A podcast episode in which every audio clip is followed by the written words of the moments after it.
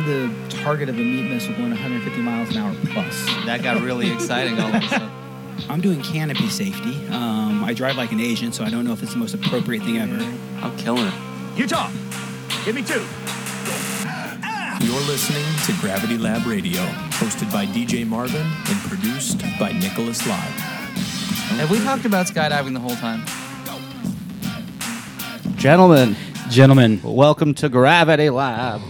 Mr. Ooh, it's creaky in here. Mr. Jimmy Wynn, how you doing, buddy? I'm good. How are y'all? Dude, doing good, man. Uh, super happy to see you here. Asked Thank you, you. Uh, oh, I think a couple months ago in passing, like, would you ever do this? Yeah. You're like, yeah, yeah, okay. And I think I sent you a message a week and a half ago. Mm-hmm. What was your initial response? Um, well, you first asked me, I have cats, or you said I have cats. Oh yeah, I did. I did bribe you with I have cats. Yes. And yeah, I said yeah. So if you want Jimmy Wynn to do anything, open with the line I have cats. Right. Does that work? Like it tricks you into wha- whatever whatever the thing is? Mm, Sometimes. So if I have cats in the van, I just got myself a kidnapping victim? I'd probably go in your van without a cat. Oh, so DJ. you know- you know what actually bums me out about the van is lots of people have made creepy jokes about the van Yeah. and like sexual things that it seems like it would happen in that van. You know how much action that van has seen? None. Nothing. Sad, sad times. I mean, it's too tall for your girlfriend to step up into, so that's a whole nother Sick story. burn. Mr. Jimmy, um, dude, you started skydiving 2014, Yep. Four years ago. four years ago. When, why did you make your first jump? Um, so two years before that, um, I was in the program that I was in for uh, my career, and uh, I would joke with my classmates whenever we would have a get together that we would go skydiving, and of course, no one would want to go, and then eventually, after I got a job, uh, my birthday came around, Mhm. and I was like, well. I have money now, so let's go skydiving. And I invited a bunch of people, and couple of days before, everybody canceled on me, of course. So everybody. Yeah, everybody. I think we've talked about this with a few different guests. Nick, did you you planned this with a bunch of friends as well, right? Uh, yeah. The so I owned a piercing studio Yeah. with a couple friends of mine. We were business partners, and our one year anniversary of being in business, we, we went. But the three of us owned it together. Only only two of us jumped. Yeah, I had 20 friends who said yes before my Mhm. first jump. You know, Yeah. two weeks before, oh yeah, half of them said no. Right. The week before, the night before, there was three, and at the, the night before, two. I'm like, no, no, I can't make it tomorrow. Yeah, To this day, I don't know if any of them have jumped. yeah. So, you you were the only one, also. Yeah. Oh, t- today we had a group of twenty that was on the on the schedule Yeah. with with no deposits or anything. So we're like nobody's coming, right? But uh, it ended up being a group of seven, Nice. which I thought was pretty good odds. Seven out of 20 is pretty fucking And high. they, they were pretty cool. They fit in pretty well. They're uh, border patrol agents. These people.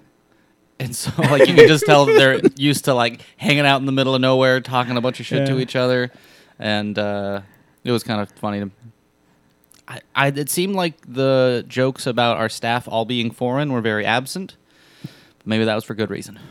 Oh man, it's uh it's a super cool because some of those guys they're they're all there legally, man. Venezuela, Yeah. the, tons of Venezuelans they get asylum requests left and right, but it still's got to make them feel nervous and uneasy. they just still can't be like, "Yo, man, I'm here legally, but I'm really working on it, man. I'm going through this process. Don't fuck with me, bro." Yeah. it's got to be the feeling they have. It was just, um, you know, cute little Aaron, cute little Mexican, and then Fernando, Carlos, Pedro, and it, and I think it was just funny that no one made a joke about it. Seemed seemed like I would make the joke. Didn't happen. That's because you weren't on that load. No, I you? was there. I was watching it. I filmed a video. Just wasn't wasn't feeling like myself this morning. Yeah. Oh yeah, you're sick right now. I've been sick for. No, that's not true. I felt really great for like two weeks, Uh-huh. but yeah, I'm not feeling good. So hold on, Jimmy, help me out here. Yeah. Y- You have are, a are you? Yeah, you're. A, I need an exam. You need an exam? All right. Do you have gloves? I actually did. They're in the car. I actually have a large box of latex gloves in that closet right behind Nick. Do you want to talk about work? What you do for work? this could be a good can. segue. Yeah. First of all, I want to know: Am I still contagious? I hear this argument at the Mhm. drop zone all the time. If if I'm uh, if I've got a fever, if I'm this far in, if I'm this far, I'm not contagious anymore. Yep. When am I not contagious anymore? Um, I'm Think- always contagious. That's I think. Uh, I think like usually once you already have the symptoms, um, by that point, uh, like a little bit after a few days. I don't know if that's true. yeah, I don't know. I don't believe I'm just anything. making stuff up. Any any medical professional, anything they say, nope. Mm-mm. don't know. No idea. so you started jumping with your friends 20 Mhm. years ago, no, four years ago. Yeah. Woo, time war, man. A bunch of them wanted to jump, none of them did. Yep. So- well, I think I was the only one that wanted to jump, and yeah, A lot of them said they would. Yeah. and, and Mhm. none of them did. You did your first tandem. How quickly did you follow that up? Um, so I did my first tandem and then bought that second one the same day. And when I went to work, two of my coworkers were like, "Oh, we also have our second one." And well, I was like, "Where were you the first time?" and so we went two weeks later, and my first instructor was Hank. Okay. At that time, it was a Hank 2.0, and the second time around, it was Kieran. Kieran, yeah, a little Irish Kieran, bastard. Yep.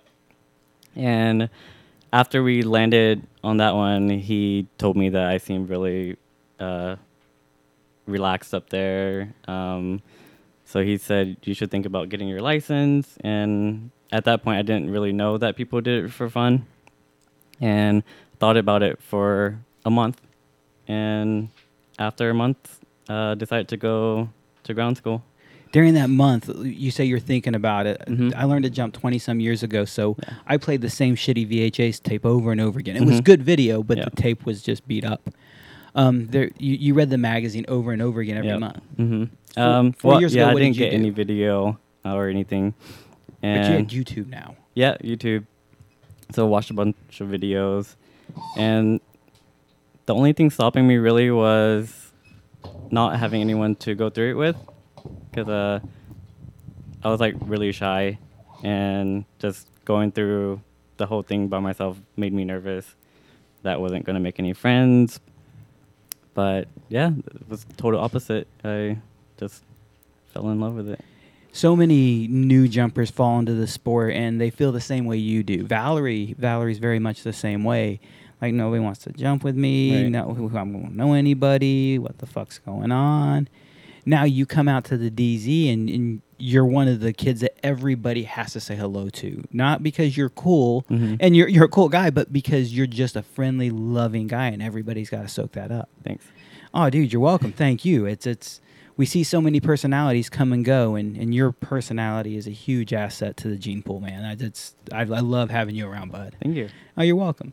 Uh, those friends out there, those people, those new jumpers who are going through those struggles, Mhm. what would you tell them to, to carry them through it? Um, I would just say go into it with an open mind. Um, and yeah, enjoy and don't be so hard on yourself. I definitely be careful reaching out. Um, as far don't overstep your boundaries, but don't be afraid to step outside your own uh, boundaries. Step Mhm. outside the box. Yeah, Go introduce yourself to people. right. a lot of times as experienced jumpers we get focused on what we're doing and we forget to see what's right next to us and sometimes it's a reminder like hey dude i'm new check me out like hey you're new and you're not annoying cool we'll hang out with you Right. you wear kittens in your overalls Mhm. what's wrong with you dude where did that kitten come from Uh, so I was at uh, Spaceland Dallas for Mickey Noodle's camp mm-hmm. uh, over the summer, and uh, by the window where I was setting my things, there was a kennel with a little kitten inside. So I was like asking around, like, whose kitten is this? And then Veronica um, was like, "Yo, it's this guy," and like she got the cat out, and yeah, just put it in my pocket. It seemed fitting at that time. it's made your profile picture it's super nice so back to you come in you're nervous you start finding friends what's Yeah. the first thing that drew you back what was the first reason you wanted to come back Um, the first reason, well, like, so the first two tandems, um, like they go by so quick, and the first time, you don't really process what's going on, and Yeah. so after that first jump, just by myself, and um, that felt really amazing, especially under canopy. Even though I was like a little bit nervous about that part, but just being under canopy by yourself and being able to just have control, and yeah, just flying around. So flying is commonly the first thing that brings people back. The thrill Mhm. of flying, the peace, the calm, whatever. At some point, it turned into people for you as well. Yep, for sure. When did the people aspect really launch for you? Um, probably halfway through the program, um, I was coming out there consistently with my friend who was in the same ground school as I was with uh, Sarah, and you guys know Sarah, right? Or remember her? Dude, I'm trying to remember her last name, but Savage. yeah. Thank you, Yeah. Sarah Savage. Yeah. Yeah, me and her used to jump together all the time, and Quitter. yeah, Just quitter. You you uh halfway through ground school, hmm you connect with her, you connect with other friends. Yep. At some point, you get a bug that you really want to fly. I mean, you you uh, you kind of fast forward. You've got how much tunnel time total right now? uh, probably like between thirty and forty. 30, 40 hours. Yeah. Um, you have how many skydives? Uh, I'm kind of nervous to say. Why? Just because uh, this weekend's coming up, and I'm pretty sure people are wanting to buy me. Ah, nine hundred and something. yeah, 995. Nine ninety five. Yeah. Hell yeah. So fortunately, You're gonna get buyed now. You know this. I you just Probably. you've brought this on yourself. And I think Cody has been keeping track of my jumps too. Cody Prentice. Yep. Sweet dude. Congratulations, man. Thank you. You're doing this uh, during Texas Angle Camp. Yep. Who was it who just did a thousand his thousands? Wasn't it Cody? Uh, Larry Heck. Well, Cody also did his thousands a couple months ago. During a uh, this big way camp, during one of Texas Angle camps. Yep. Mm-hmm. That's what Cody got his. Yeah, man. Cool. And then yeah, and recently Larry Hack got his 1000th, and during his first uh, state record, I believe. in orange. Yep. Cool, man. Dude, it's you, you you've got all these numbers now. You've you've got this amount of tunnel time and you've even actually been to the world record and then part of what we'll do today is build up how you got on the world record attempts. Mhm. Um, and it's quite a journey. When did you realize that that level of flying and that level uh, was your account was your goals? hmm So that whole first uh, couple months skydiving, Live Bigs came by, and I was there when uh, they think they got the state record or sequential. It's like Four years ago. yeah, I'm eating Chipotle right now, just so everybody knows. Um, yeah. I think they set a couple records. it could have. Yeah, it was um, a 60 way state record. Yep. 58 way two point sequential world record Mhm. and like a 34 34 way four point sequential record or something like that. I think that could have been the same time. Yeah. So time out for one second. I uh, I get reminded every now and then by people. Nick, keep that close to you. Uh, by people who listen to the show, who's avid skydivers, and when Mhm. they when you say a what was it a thirty four point you said or thirty four way Something like that. four point sequential. I, if I'm remembering right. Okay, so let's say that's right. What's that mean? So you got 34 people all upside down, holding hands. First point is one shape. So the first formation has one shape to it. And then a certain number of grips, a certain number of hand holding has to quit. And then you have to re-grip somewhere else. So it's a certain percentage of the formation that not everybody breaks, but it's a certain percentage of the formation that has to release their grip, and all of the grips have to be broken at the same time, and then uh, complete the next formation before the end of the jump. So basically, it's a four point skydive. That's the 34 way would point- be, yeah, Yeah. four of those. It's um, it's amazing to watch the engineering to some of these. Yeah, So that's sure. when you realized you want to do this. Yep. hmm So, what'd you say that was? How many years ago? Sorry, Four. four years ago. Yeah. So at the very beginning, Mhm. you saw this as a goal. Yep. For sure. When, when you realized this was a goal, how many jumps did you have? Um, it's probably around sixty jumps. So how did you Yeah. realize where to go with this idea? Um, so shortly after that, the tunnels opened up in Houston. Um, the first one in Memorial, I think around February, and I didn't go initially just because I was still focused on uh, just Jumping out of planes? Yeah, and basic belly flying, and uh, like every exit, I would swim. So I was like still Hang on, you touched on something we need to just pay a little more attention to. You focused on what when you started? Huh? You said that you focused on what when you started? You said you focus on belly flying. Oh yeah, belly Basic flying. belly Tell- skills. Tell me more about that. Yeah, uh, I feel like everybody should first be like a really proficient belly flyer But before. you're telling me that the guy who went from brand new skydiver to being on 200 ways in just four years focused Mhm. a lot on belly skills before he became a good free flyer. yeah, for sure. Boom goes the dynamite. Don't drop that mic, Nick. You're gonna break shit in here. Hey, fucking speaking of dropping mics, man. Uh, Sonic, you know Sonic from the ranch. yeah. Talked to him on the phone today. Uh, he's gonna do a Gravity Lab uh, set with us in a hotel room at PIA. That sounds disgusting. It does, dude. I made it sound as creepy as possible when I proposed it to him. But we've been talking about doing that little gig at PIA. So uh, meant to tell you earlier, Sonic. Hopefully, we'll wear more than just his underwear. Uh, we'll come hang out. Is that a us. possibility? Is he that sort of fella? I man, I'm not hundred percent sure. I've seen pictures of him that scare me. Yeah, I haven't met him in real life. Have you? Dude, yeah, he's super, super good di- guy, super jovial, uh, really happy. He's he's one hell of a character, dude. I think you'll enjoy him. Yeah, I've talked with him on the phone a bunch. Yeah, Ordered so- some helmets from him, some uh, couple jumpsuits. Yeah, so you get his personality. I thought he was. Uh, this is not meant to be an insult at all. I thought he was a lot younger than he was. like I thought he was. I felt like I was talking to much more of a, a peer. You know, Yeah, You know, just throwing down with this guy talking about jumpsuits. And then Ori Cooper was sponsored by Tonfly by uh, through the ranch. Yeah. And Ori was skyping with him one day, and I recognized the voice. I heard Sonic's voice, and I was like, "Oh shit, what's up?" And I was like, "Oh, you're a man." I just thought you were a child like me. a large man. But uh, yeah, su- super kind fella. Dude, so uh, yeah. Side note: Sonic is gonna hook up with us at PIA, so we'll do a little something with him, figure out what's going on. Um, Jimmy, now you know you want to do this. Mhm. You did a lot of basic belly flying. That's where we got sidetracked Yeah. by. Uh, at what point did you say now it's time to start free flying, back Mhm. flying? Where, where did you go next? Um, so after about hundred jumps, I went into the tunnel finally, and of course that first one didn't go too well. Like everybody always sinks down to the net, or they have trouble getting stable their first time. Um, so Nick Reedale was my uh, first yeah, instructor. yeah.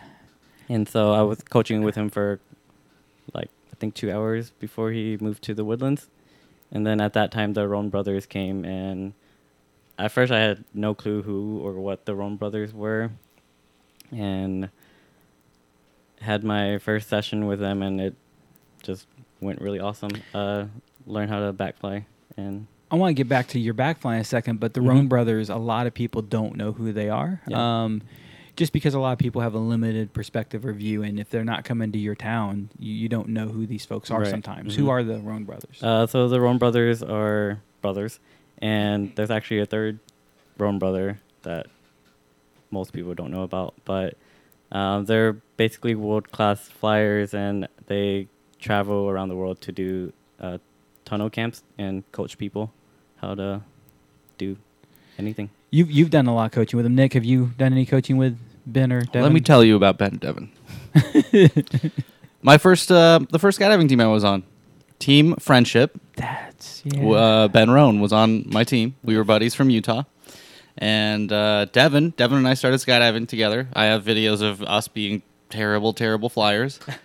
and then uh, they both got jobs at the tunnel and blew me out of the water real fast. But but we competed. I think I've told this story before. We competed at nationals. Ben Yeah. had like seventy jumps or something. Like uh, Ben did his hundredth jump at one of the Live Bigs events, Nice. and it's ridiculous. He's outface carving around like two Oh, wow. way, not maybe they're not ten way, but two big rounds. Yeah. He's just doing this one man pylon race, partying for his hundredth jump. I remember him being showing up to these events here at Spaceland and looking at like who- uh, you get two types of new, really awesome tunnel flyers uh, who jump big rigs, and one Mhm. of them is is a really awesome tunnel flyers who have the modesty to be that good. So they understand their limitations under canopy, and they're super respectful, Yep. and they're learning, and they're gonna fucking progress badass. Then you got the guy who's like, "Man, I'm fucking badass. I can do whatever I want." Yeah. And I remember watching them fly, and I don't remember who, which, which guy's which, but there's giant ass rigs with these live bigs events and some of these big waves we've had around. It's it's fun to watch. Yeah. What's your coaching experience like with you? Do you prefer Ben or Devin? Can you? Is this like Team Uh, Devin, and now you're going to make Ben hate you? I don't even know if I should say anything. Oh, they could be watching. no, they got way better things to do with their time. Um, I feel like I fly with Ben better. Um, because I think we uh, joke around more outside of the tunnel. Um, How important do you think it, that? How important do you think that is to to have a good relationship with your coach outside the uh, tunnel? I think it's very important. Because when I first started learning, I would literally jump. I mean, uh, coach with a lot of different people Mhm. um, when the Roan brothers weren't around. So I would fly with one of the uh, local coaches. And yeah, it definitely shows um, like how well you get along with the coach outside of the tunnel Mhm. and how you perform um, while they're coaching you. body language means so much in any good relationship, and in the tunnel, it's even more important because we don't have that verbal exchange. Yeah. and to be able to read each other's mind, tone, body, Right. Mhm. just just a posture or stance. Um, Tex is a really good guy we've had on the show. Um, I think you do some coaching with him at Yep. times. Um, I can look at him and, and just picture what he's just firmly telling me not to be a pussy about. like, I, I could just feel his voice in my head. I'm like, okay, I got you, boss. Let's Mhm. go. I love the way he speaks to me because Yeah. we get each other. Right. Locally, who, do you have a? you Uh, right with- now, I'm actually flying with Tex. Yeah. Yep. Uh, flew with him a lot the past two thir- Tuesdays. Dude, I've uh, I, I had a buddy who's just getting back into flying. Brian Clark, you remember Brian? Yeah, yeah. We jumped with him uh, for an ash dive. Yeah, right? dude. So he, he had a back surgery a while back, testing Mhm. out his limits of his back, and so we went and did ten minutes of tunnel time just to see if he could fly for a while. And first of all, entertaining guy with 5,000, 8,000 jumps in 7 years Mhm. out of the sport. I'm a little rusty, not horrible, but uh, he felt good, so he, he can fly. Um, Tex was in there coaching with some low time skydivers. Yeah. Brian said, "Man, uh, I, I'd recommend a Tex and a couple other coaches." He's like, "Yeah, but he's probably just coaching all the high level stuff. He's not got time for me." Man, Tex will make time for anybody who's truly interested in fucking flying, Right. hmm and that's what I think makes him such a good coach. Is he really doesn't care how you're flying or what level you're at. He cares that you care about flying, and Yeah. that's he, he's passionate about flight, Yeah. and that's what he wants. And if he can see you trying, then Yeah. Yep. Just keep trying. No matter how many times you fall flat on your face, he'll keep laughing at you, but he Yeah, will he'll make fun of celebrate with you. you. I love watching the videos of my friends getting something and watching Texas in the door celebrate with them every Yep. fucking Mhm. time. So, you uh, you man sidetrack. You you start uh, at 200 jumps. You said you got in the tunnel 100. uh, around 100. Around yep. 100. You start back flying. You start working with various coaches, the Roans. Mhm. How far does the tunnel get you in the sky? How far does the sky get you in the tunnel? Right. Um, so I didn't take um, all of that into the sky right away. Like I was already um, sit flying and learning how to fly head down, but I still haven't uh, made like a sit jump, even though I knew I could Why do it in the not? tunnel. Um, just because I felt like I needed more improvement, uh, just belly flying in the sky. Um, yeah. Y- g- good enough, man. I'm good enough to go to my back in the sky. I'm Mhm. good enough to get in my sit in the Yeah. sky. Would you agree that you were good enough?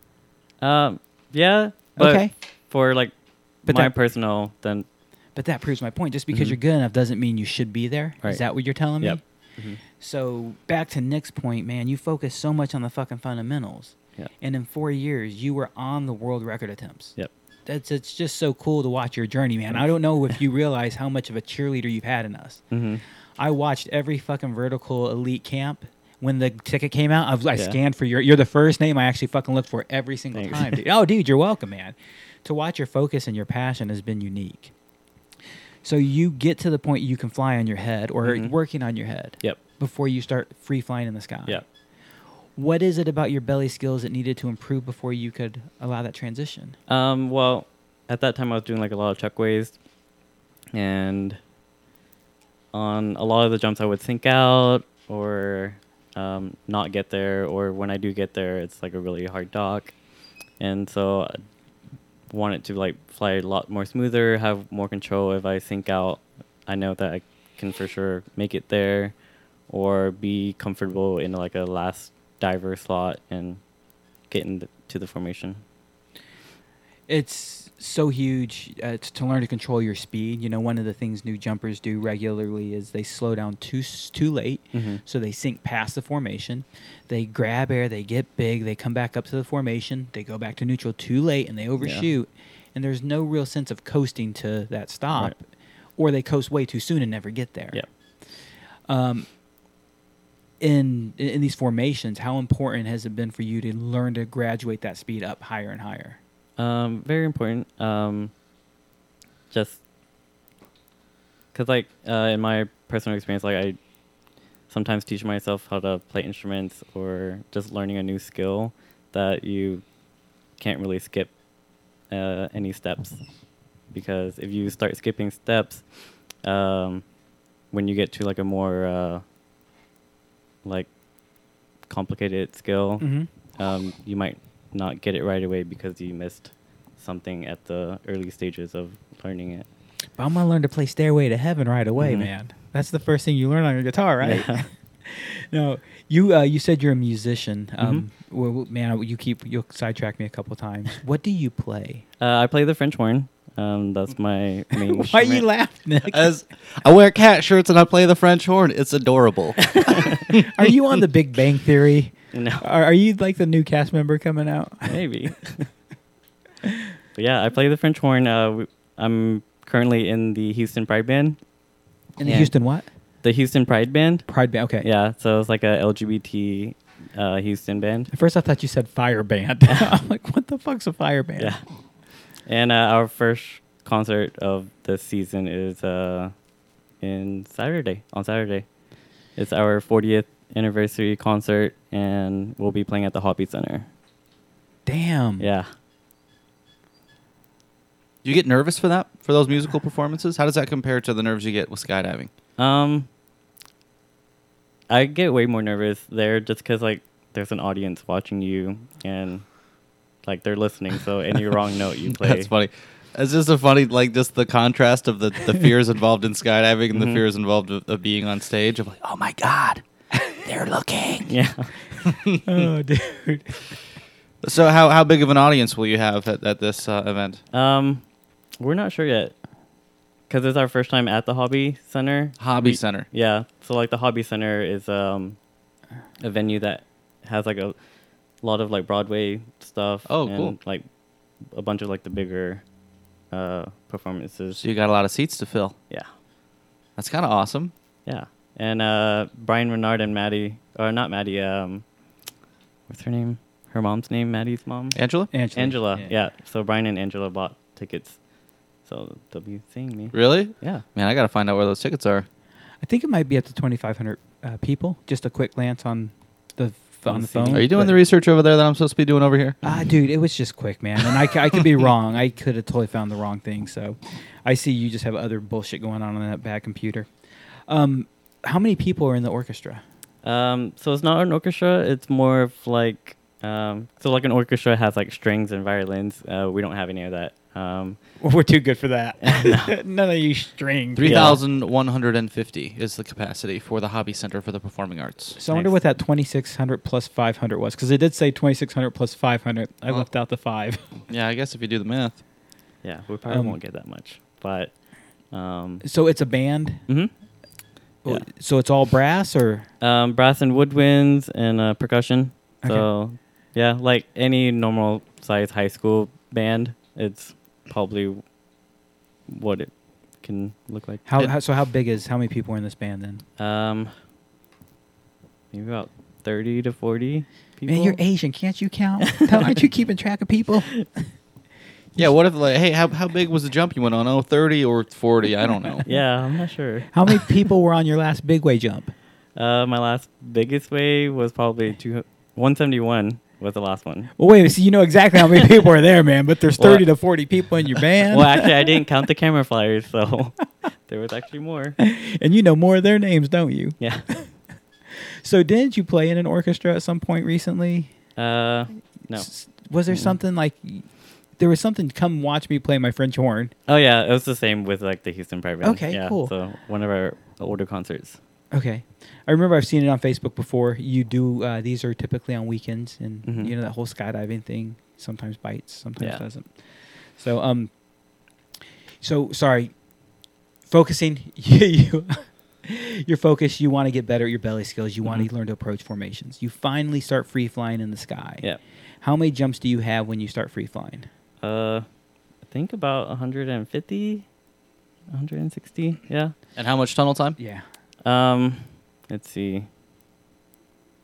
Probably 10 hours 10 hours of tunnel time, of coaching. Yeah. 150 jumps. Yeah. So a 10. little different than 26 jumps and no tunnel time Yeah. for anyone listening that's thinking about doing that. Man, dude, I started free flying when, when I had like 18 jumps or I, something. like I did that. the same thing. You know And why? I don't recommend it. Yeah, there was no one to tell me not to Yeah. because it was like free flying was a pretty new thing. There wasn't a lot of people that knew how to teach it, or not many people that were doing it well. And it was like, yeah, you got a, a license, do it. Yeah, do whatever you want.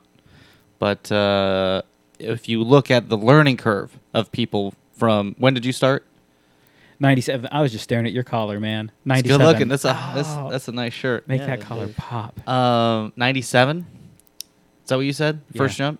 Yeah. So how long do you think it would take in 1997? Like, what was the learning curve like for someone to be flying head down with 200 other people? How long? How long would that have taken? Do something like 1999. There was a three-point ten way, and that was a record. And that was, I mean, like they got cut down from a 14 way just to get to a 10 way. 10 way. Yeah. Yeah, that's, yeah. that's different. Yeah, it's goddamn. It's grown a shitload. That ten hours of tun- tunnel time, two hundred and fifty jumps or one hundred fifty jumps. Yep. Now you're free flying in the sky. What are you doing on free fly jumps? Like big groups, small groups, organi What are you doing? Um, there were initially like a maybe four or five ways, and we shouldn't have been doing four or five ways because like a bunch of like all of us were basically learning. So um, on sit sit fly jumps, it's like super easy to get sep- separated from everybody, especially if everybody's backsliding. Um, then uh, Ben Nelson had stopped me. Well, I think I had. Yeah, grumpy Did he frown at you? Uh, yeah. So I came up to him and asked him for advice, and he said you should probably stick to like smaller ways, two ways, or um, if it's three ways, make sure at least one of them knows how to sit flying, like they're not gonna backslide. And yeah, It, it's so important. I hear people ask all the time where they want to do large group jumps, and even to this day, I'd rather go on a two or a three way than go on an eight way. Mhm. And part of it is is because I suck. If I could go on an eight way with people who could fly an eight way pretty decent, like Nick, you're probably okay at it. Um, you'll accept that, won't you? I'll take it. I'll be okay. Sweet. If I give any version of good, he'll be pissed at me. So he'll, he'll pout over there for the night. I won't pout. I'll just object. So um, it might be more fun. But Mhm. how important was that transition from five ways to like two and three ways? um, How much did your learning curve change? a lot. Um, so like on the five ways is it was basically we don't we don't know if we're backsliding or who's backsliding, and you're just spending the whole jump just trying to get to a person. Yeah, but as far as accomplishments on on a, a jump, right? Like Yeah, how like much better does it feel to have one dock on a two way yeah, than to have better. nobody touch each other on that five yeah, way? Ten times better. oh man. like when a jump goes to plan, it's the best feeling. have a plan. Plan the dive and dive the plan. Man, I said it in the right order. Whew, it's been my brain has been broken the last few days. It's uh, it, it's broken tonight. Um, having a plan is, is so important. I, I actually just spent the last two or three days writing PowerPoint crap, and one of them's Canopy uh, course material.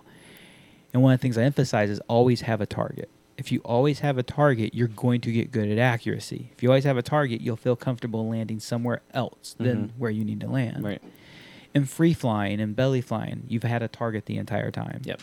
Have you had a way to substantiate these goals? Have you written them down? Your poster? Mhm. Wha- I mean, what, what, did, what have you done to substantiate these goals or put them in front of you? Um, Jimmy has a vision board. Okay. Bring it. I, I actually, so I asked Jimmy this question when he spoke at the um, Next Step event at Spaceland last Yeah. week, because I, I really like to understand successful people's methods. You know, of like, hey, you're obviously someone who's figured out how to achieve things. Yep. And some people achieve things on accident because they just keep like. Uh, the first person that comes to mind is Nick Reyes. I don't know if anyone knows Nick Reyes, but uh, he's just he was a guest on the show, right? Yeah. I don't know what episode. I'll look it up.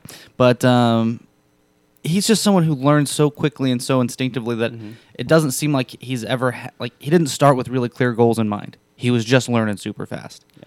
But I can uh, to me I thought that you would have goals. Right. That you would eat, like that you would write it down or that you would uh, have it someplace. Yeah. You seem And- like somebody who's worked for it. Where where did you get the idea for a vision board? So I have a confession. I actually don't have a vision board. Oh, really? You piece of shit! You lied to me. I was so nervous at that presentation, and you asked me that, and I could not think of anything in a vision board came to mind. That's beautiful, dude. you know, you know where I heard of uh, vision boards is the movie The Secret. Did you see that? Yes.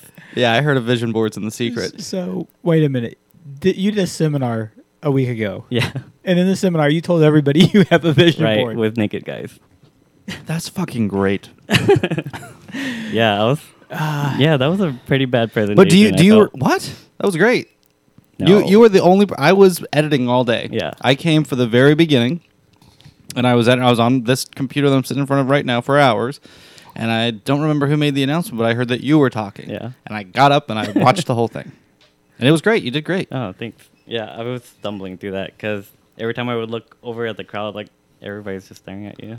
Well, lots of people are listening to this Dude, right now. yeah, there's there's like Yeah. one, maybe And two. they're all naked at home doing creepy stuff. with their cats. whoa, whoa, whoa. um, Okay, so d- uh, the give me the unbullshit version. How do you wh- how do you keep track of your goals? Um, so like when I have a goal in mind, I kind of obsess, obsess over it. Like I will watch videos all the time. Um, so like for the world record, uh, I was watching last year's uh, compilation of the actual record, and it had like really good motivational music, and um, all the organizers uh, talking in that video on um, the mechanics of the uh, record, and yeah. what, why did you just look at Nick and go blank? Are you waiting for me to like judge you right now? What's happening? Maybe I don't know. I feel But- like if I make eye contact with Jimmy, he freezes, but if I don't look at him, he'll keep going. Have you noticed this? No, but I'm gonna start noticing it now, and I bet so does he. Thank you, super simple. hey, that scotch really helps make you comfortable. If you Yeah. need some, Okay. you're welcome to. There's a glass right That's there. That's not true. Doctor Zevia. That's this is what really helps. This is the real shit. Hmm. Yep. So there. Can I have a sip of that? You want this? No, There's I'm another one in the fridge right behind you. kidding. You want my? Yeah, I want yours. you want soda with a stevia aftertaste and no sugar? This Eh, your stuff. It works, man. It does a thing. Yeah, I thought So do, do you or do you not write these goals down? uh, I do not write any goals down. You just hold them in your head. Yeah, That's cool. Um, so like, I think a lot about um, everything, and so every m- day I would watch these videos and just try to mo- motivate myself to that because I'm more of like a visual learner. How specific are the goals when you set them in front of you? Are you saying I want to be on a big way one day, or did you say I want to be on the world record Um, down attempt? It was initially I wanted to be on Live Bigs. Okay. Like I want to get invited to one of those, and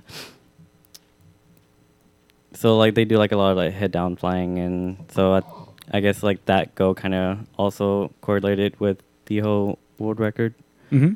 and I, it's so many new jumpers. They say I don't know what my goals are. I don't know where to go, and I think that was your problem. Like, hey, man, this is the biggest goal I can see in front of me right now, Yeah. and it's okay. That's your biggest goal. Go for it. And when you get there, you'll have a greater vision. right. So really, it was that that layering, that that getting to live bigs that brought to you that rest of it. Mm-hmm. When did you decide world record is my goal? Um, I think last year. Um, so I had my very first head down camp with Tom Johnson uh, at Spaceland. Mm-hmm. I think that was, a lot- yeah, a little over a year ago. And at that point, um, I was like flying shelf only and had no idea about big way stuff. So like on a big way, uh, how formations work is uh, you have the base, which Mhm. is the core, and then from the base you have your first stingers, and uh, those are the people uh, stinging on with one hand, and then from that you have second stingers, um, who are basically, of course, just uh, docking on the person who are the first stingers, and then you have a pod closer. So a whole pod is basically a five-person um, formation A five way round, basically. yeah. hmm And so yeah, uh, it ends on, in a pod closer, and each position has different grips. You have to take um, either overhand or underhand, and yeah. So It's Nick. What are you doing over there? He, I just pulled up footage from the 164 way world record. when was that? Gosh, must have been two years or three years ago. Let me look. And that's some of the footage you probably watched to, Mhm. to push yourself. yeah, Um, three years ago. Yeah. Man, you, you bring up several things there, and I'm trying to. Oh, shelf. One of the things you first said is is you you were only flying shelf at that point, Yeah. and my guess is is you're gonna you're gonna have to learn to fly Daffy a little bit more just to close. So a, what does shelf mean, and So- b, why change? So So- let me interrupt and say July uh, 2015 before I don't give you that answer. Was 164 way, July 31st, 2015. So 3 Mhm. years. Yep. So flying shelf head down um, basically means you're flying with both arms in front of you and your legs are bent at a 90. So if you're just you. watching this picture, Jimmy held his arms up like he's a zombie, like he's straight up about to come and eat my face, and then your legs are bent uh, bent backwards at a 90. at the knee, and basically you're hanging like an elf on a shelf from your calf. And if you have Right. an elf on your shelf, I'm going to punch your children. Do you have an elf on a shelf, Jimmy? No. Christmas time is coming, and they're already making fucking big deals about it, and I hate that crap. Yeah, Not hate Christmas. I like Christmas, dude. I used to hate Christmas. I now like it. Because that's related to skydiving. yeah, yeah. So Uh, shelf, Yeah. fucking Shelf. elf on a shelf. Uh, Christmas is coming. Why did we go Back- from shelf to Daffy Well- now? Um, so Is that what you're going? to... no, I thought you were gonna ask why did we go from shelves to elves. I thought that's really what you were gonna say, but you saved it. So Yeah, I started drinking early. keep tonight. on, keep on, keeping on. So uh, flying Daffy gives you a more stable position. So in the Daffy position, you have one leg in front of you, one leg behind you, and both of your arms are at your sides and not directly in front of you. Do you know why they call it Daffy? I do not. Do you know why they call it Daffy, Mister Nick? Gosh, I don't think so. Daffy Duck. Remember Daffy Duck? Yeah. Remember Yeah. he would jump up and kick one leg forward and one leg back. Hey, I can't make the Maybe. noise. Really? Yeah. I'm gonna have to find a video of that after I'm Yeah. done watching this. Uh, Look it up, flying. man. I, I you know I could be completely wrong, but in the late '90s, that's what we were told is why they call it Daffy. Mhm. So it makes total sense. Yeah. Um, why is Daffy? So why go from shelf to Daffy in a formation? Um, so you mainly want to fly Daffy in a formation just because um, there's a lot of people in your space. And if they take any air away from you behind you, if they take the air behind you and you're flying shelf, then uh, they're going to take both of your legs from under you and you'll cork out. So if I'm behind you, basically my arms are taking out your legs. Or like your whole burble. Yeah.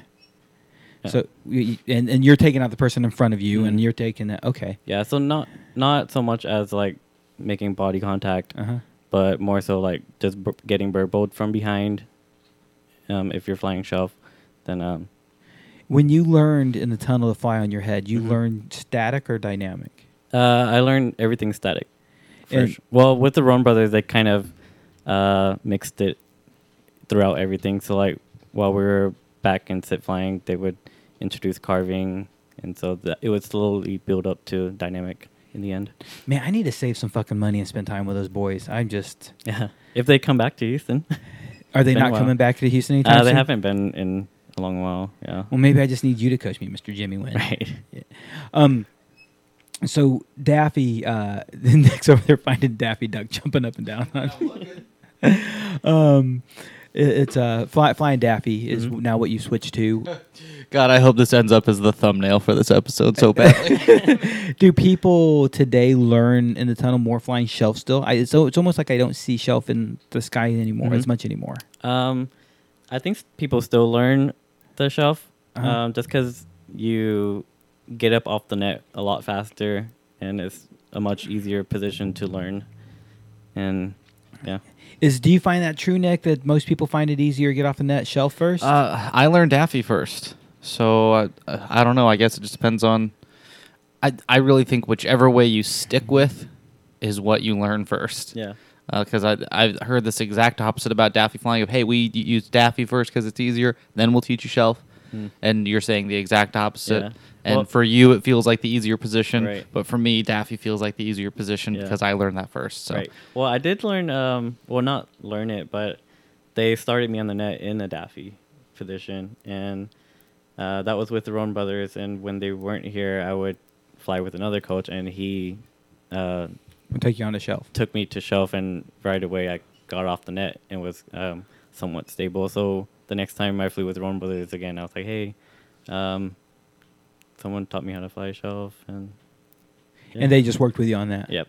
So they just went with that since I was off the net Yeah. already. One thing I commonly wonder is, is in that progress, did you get off the net because shelf worked better for you? Mhm. Yep. Or did you get off the net because your skill set and understanding of where you were at was grown and either technique would have happened? And, and that answer can be Mhm. different for everybody. Yeah. Um, I got off net just because it was an easier position for Yeah. me. Yep. You don't think if you were still in Daffy, it still would have happened the same time frame? It w- no, it would have yeah definitely taken me longer. Okay. Yeah. There, there's a lot of people who it's one or the other. Mhm. It's just a matter of time. Excuse me.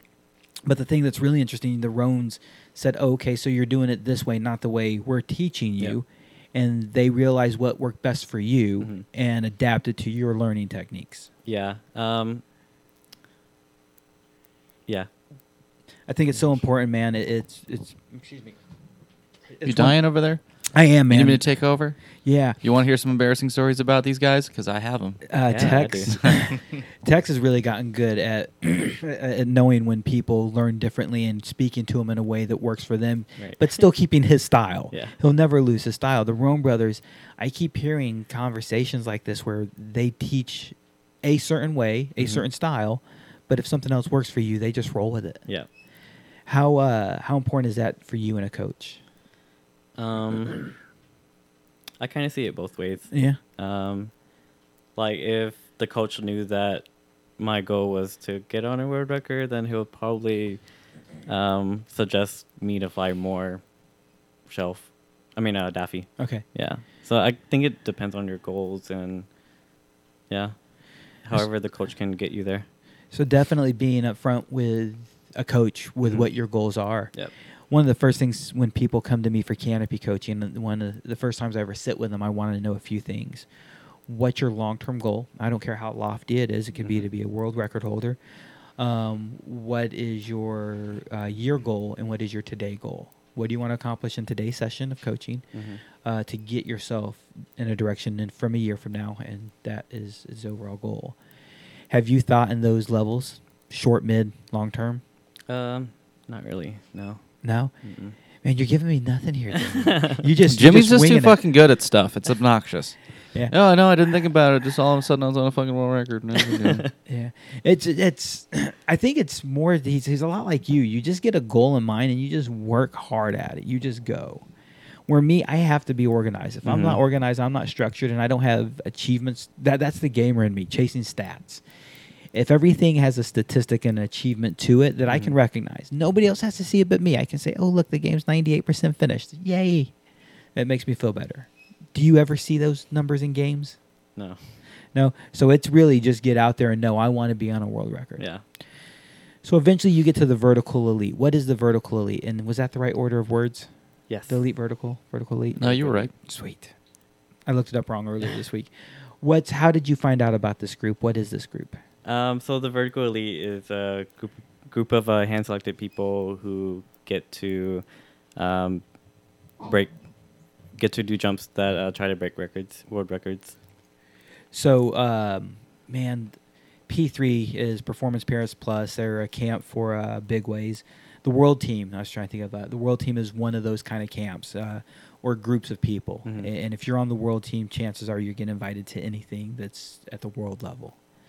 The vertical elite is kind of the same thing. It's it's the vertical version of if hey if there's a world record and you're part of the vertical elite by default you're going to be there Yep.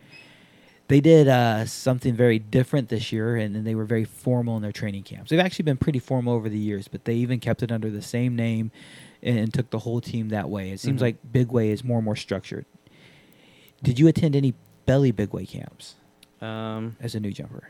I did not. Um, I'd be super curious to hear your comparison of like P3 to the vertical elite Right. camps. Um, I first heard about P3 at my first boogie I went to, which was the Rainbow Boogie. Um, they had it at Perris, and um, they were telling us about the uh, P3. And um, at that time, at that boogie, it was also my first uh, formation load, uh, two plane shot, uh, trying to do a gateway. Is that, is, how fun is that to say? Doing gay ways. Yeah. Trying to do a gay way. It's Yeah, just the way you say ways. it. How many? Uh, I actually remember the skydive. Uh, dude, no joke. Since you started skydiving, you've Mm. been a character to watch. You actually, I've actually paid attention to you the whole time. it's been fun to see you chase and achieve. You've some people stand out right away Yeah. in a bad way, Right. and you really, as a new jumper, don't want to stand out. You really, really don't. Other than uh, landing on the windsock. Yeah, Jimmy windsock. I said, man, love it. You were one of the few jumpers who stood out right away in a very like, man, this I want what this kid's going someplace. You were on fire. Um, you really enjoyed it. You went, you went, uh, you went to the first vertical elite camp this year. Yes. Where was that at? Um, so the tryouts were the tryout for the vertical elites were in Florida and um, Arizona, and also the very last one in Chicago. But the actual uh, world record attempts were um, in Chicago. So you went to how many of the vertical elite camps? Uh, I went to about I went to three Three, and how many were there total in the U.S.? total in the U.S. Five, Five. yeah, I think. And each time you're you're you're primarily there to learn. Mhm. You you don't care. Well, you do care ultimately if you get on the on the record attempt, but your biggest care is am I learning and progressing each one of these camps? Yep. Um, yeah. So going into the first camp, I didn't really think I like was gonna get it or anything. Okay. Um, I was just basically trying to gauge uh, where my skills are at compared to other people that are also at these camps. So it's kind of like a test the waters type of thing, even though I wasn't expecting a good result. And where did you find yourself in that in that pack of people? Middle, high, low. Um, I felt like I was definitely in the upper half because Nice. also like a lot of people go to these camps to also learn. Like they're not interested in getting a invite to the record. Like they're just there to improve their own flying Okay. um, as well. How many? What percentage of those people would you say were there just just to learn, not to get on the record? Um, probably like 15, Fifteen 20%. Yeah, 15, 20%. And do you feel like that takes away from it? From so a lot of people say I want to go do these things, but I don't want to be there because they're intimidated. They're not Mhm. good enough. Yeah. Do you really feel it takes away from your process, or do you still have things you're learning and working on? Um, I feel like it takes away if they like hit you. Yeah. Uh, Have you been taken out? Yeah, I have. Um, yeah, You have to say any names. What? But what happened? uh, it was in Florida. I don't even know who that guy was. Um, so it was a two plane shot, and me and him were coming from a trail plane. So the the base leads from a lead plane, and then there's a plane behind following. So we came from the plane behind, and the planes were kind of far apart. So right on exit, we were just hauling butt over there. And when I got there, um, in the video, you see me about to like grab the dock, and in comes the guy behind me, just shoves me because he, uh, I guess, was also hauling butt, but couldn't efficiently like slow down. He couldn't good stop. enough. He couldn't yeah, he brakes. couldn't stop, so he used me to stop. So his reaching out was bracing for impact. Yeah. and so if you do like a slow mo, it literally looks like he's like pushing me. No. yeah. Oh man, how how bad did that end? Um, not not bad actually. Um, it didn't hurt or anything. I guess it's kind of like a when you're in a car accident. Like if you see it coming, you're tensing up, and uh, you're probably gonna get more injured. Whereas if you're not expecting anybody and you're really relaxed, um, you might have less injuries. Did he take you out at all? Did you stay in the formation? What, Yeah, where- he took me out. Um, I corked out, um, and right away went into like a standing position, and then uh, got down to the formation, and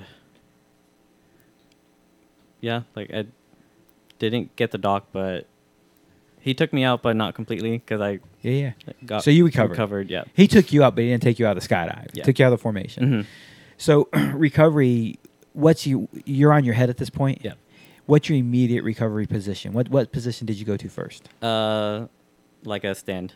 Like a stand. Um, just because with head down flying, it's a lot faster than sit flying. Uh-huh. So if you cork out and just like go into your normal sit position, you're probably gonna end up floating still. So I immediately switched to a stand position where I'm going a lot faster and can still try to stay with the formation. Why not stay on your head? Um, good point. Uh, good, because uh, at that point I'm not that good on my head yet. So You you felt stronger. You felt like that was your fastest approach. yeah, Okay. uh, like I was more stable in my stand. Okay, that's fair. It's, Yeah. it's an easy answer. I just I was curious. Um, you went to each one of these in the first one. You didn't think you were gonna. You like I don't really have a chance of making it right Mhm. now. As much as I need to find out where I'm at. Yeah. Now, do you realize on the second uh, ch- camp you go to, like I can actually make it? hmm Um, so after the first one, I it was organized by Sarah Curtis and Amy Chmielewski. Uh huh. And afterwards, I sent them both an email uh, just asking for advice and if they had any uh, critiques, Yeah. um, if I could do anything better.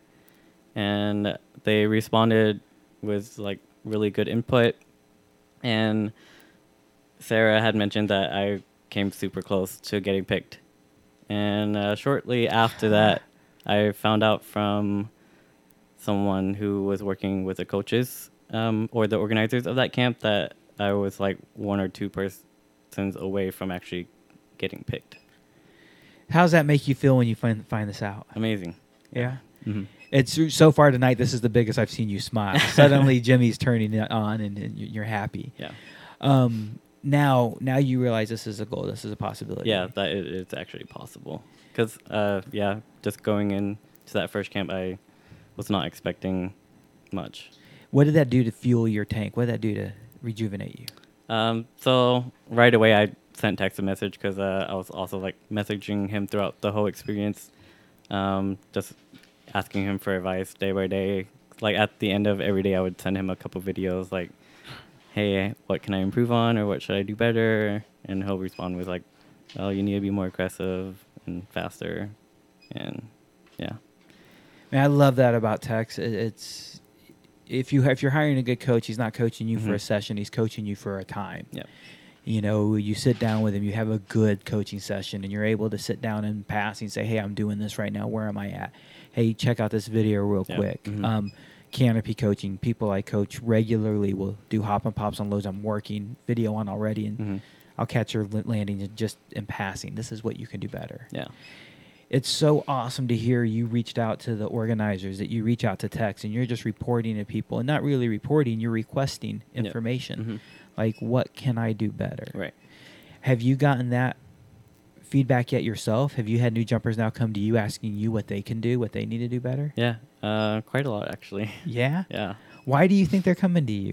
Um, I'm not sure. I guess I don't know. I, I guess I'm like a, an approachable person, very friendly, Yeah. and uh, at the drop zone, I do tend to jump with a few of the newer jumpers. Um, so sometimes I would like do a belly jump with a new jumper. You get around. That's it. That's all there Yeah. is to it, man. You get around. uh, it's. I think it's. It's all true, man. You're super friendly. You're super approachable. You're really nice. Uh, you're very happy. You smile a lot, so it's very easy for somebody to come say hi to you. But Mhm. you'll come asked to be on jumpers, on jumps. It's. It's. Yeah. The film festival we'll talk about in a minute. But one of the things that stood out about your video is that it had probably the broadest range of flying on it of anybody's video. From the newest jumpers out there flailing and having a good time to the most experienced guys out there shredding Right. and everything in between. Um, you'll jump with anybody. Yep. How does it feel to, to know that they're coming to you now as a source of information? Um, it feels good, but also, uh, like I don't want to say the wrong thing sometimes. yeah. But um, Like lying about a vision board, for example. exactly. That's so awesome. Fucking I was nervous. That's hilarious. I'm so that's even better than the answer being genuine. Yeah. It's even better. you wanted to inspire people, so you made up some bullshit. Right. It's the perfect like definition of a con man. So Yeah, Maybe I, I don't think everybody. honestly, honestly, I don't think there's anything wrong with saying I don't know. Yeah. I don't know. Someone comes and asks you advice and you don't know. Say shit, man. I don't know, but you know who probably does? Tex or whoever, Yeah. whoever, Yeah. whoever you're gonna share the burden with. Yeah. Well, But- at the lecture, it, it felt a lot of pressure to say something. I don't know. You could have just been honest and shared what, what was real. It's fine. Yeah, You fucking liar. yeah. Don't make shit up as you go along. Jimmy. Come on. I'm actually making everything up. You don't need friends. You don't need friends that bad. You have Sarah, Sarah Savage. Sarah. Where is she at? Um, I think she's currently living in downtown with her uh, fiance. I'm Is she ever sure going to jump married yet. again? I don't think so. She sold her rig, and she has a baby now. Cute little baby. Domestic life got her. Yeah. The domestic hey, are you man? No. you gonna have kids? Probably never. Man, kids make you stop skydiving, dude. Yeah, Don't I do it, man. It's, it's kids are skydiving. Um, Unless they skydive. and I don't really believe that, man. It's, it's I just don't want kids. Yeah. So just my my two cents. Um, yeah, you you mentioned uh, you described yourself before as a as a non-breeder.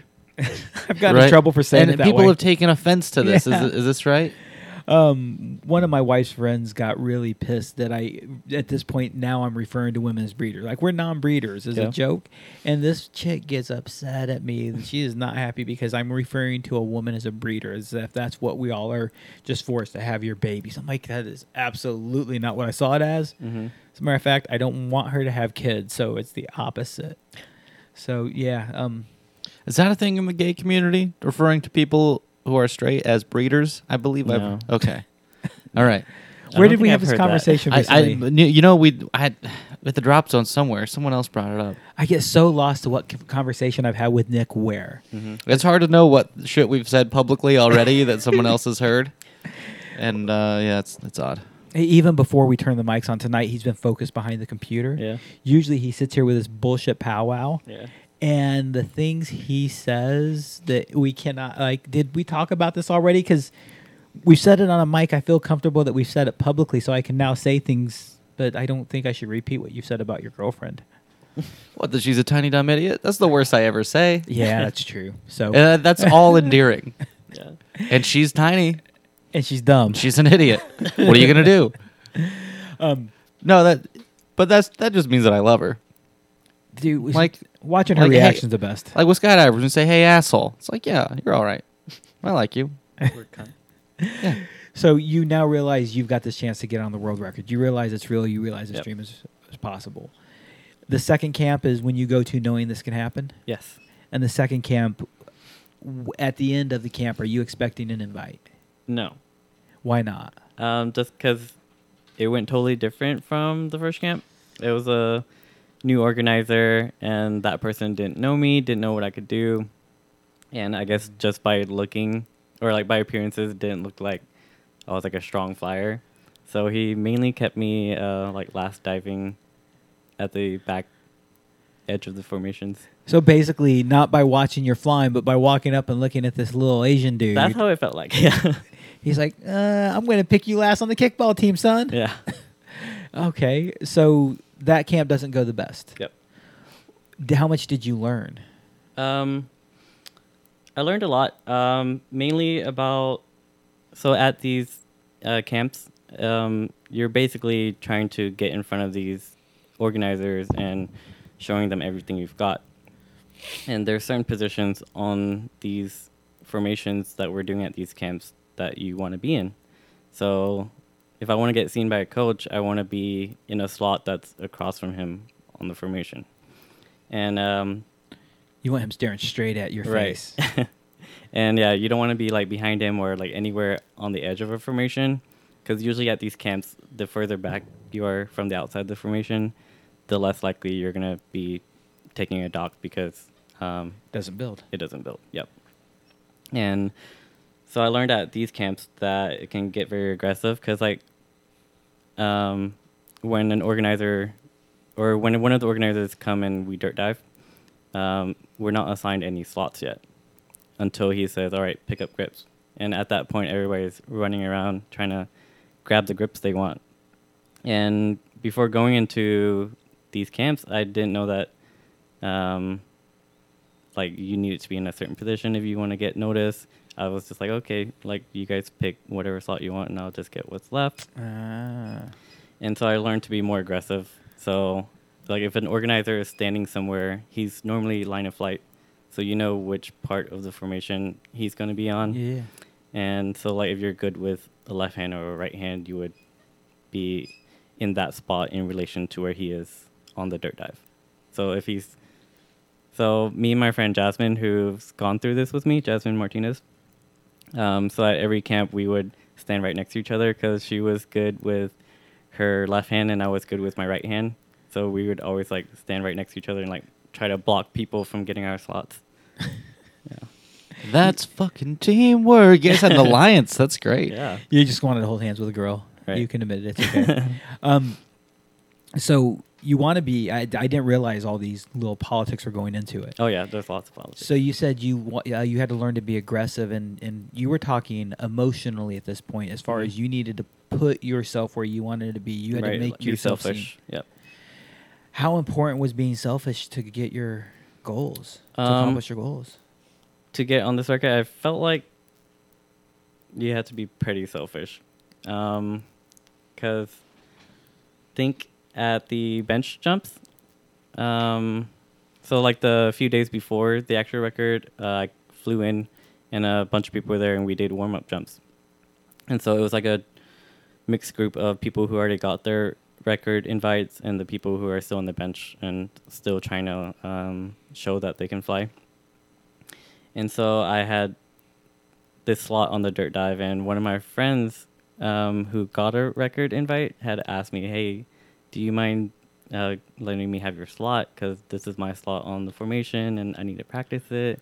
And then in my head, I'm thinking, "Well, I I don't even have an invite. I need all the practice that I can get."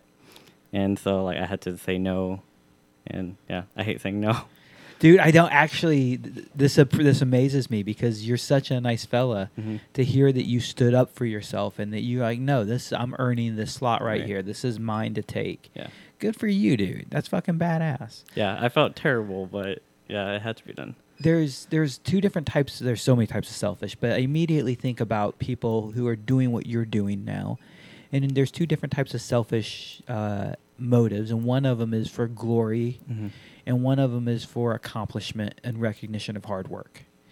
And you know, if anybody hears that you're being selfish, it's for the accomplishment and recognition of hard work, and it's the rec. Really, you don't care about the recognition of hard work except for to accomplish your goals. Right. So definitely realize just because you're being selfish, it's not a bad thing. It's not a glory thing. You know, you're, you're the last person I've ever seen to be a glory hound, Mhm. unless it's about kitty cat fucking clothes. you got kitty cat fucking socks on. You have a skull T-shirt on, which kind of blew my mind because it's very out of your personality. Yeah. Until I noticed it was all kitty cats. so, do you have a kitty cat tattooed on your body somewhere? I do not.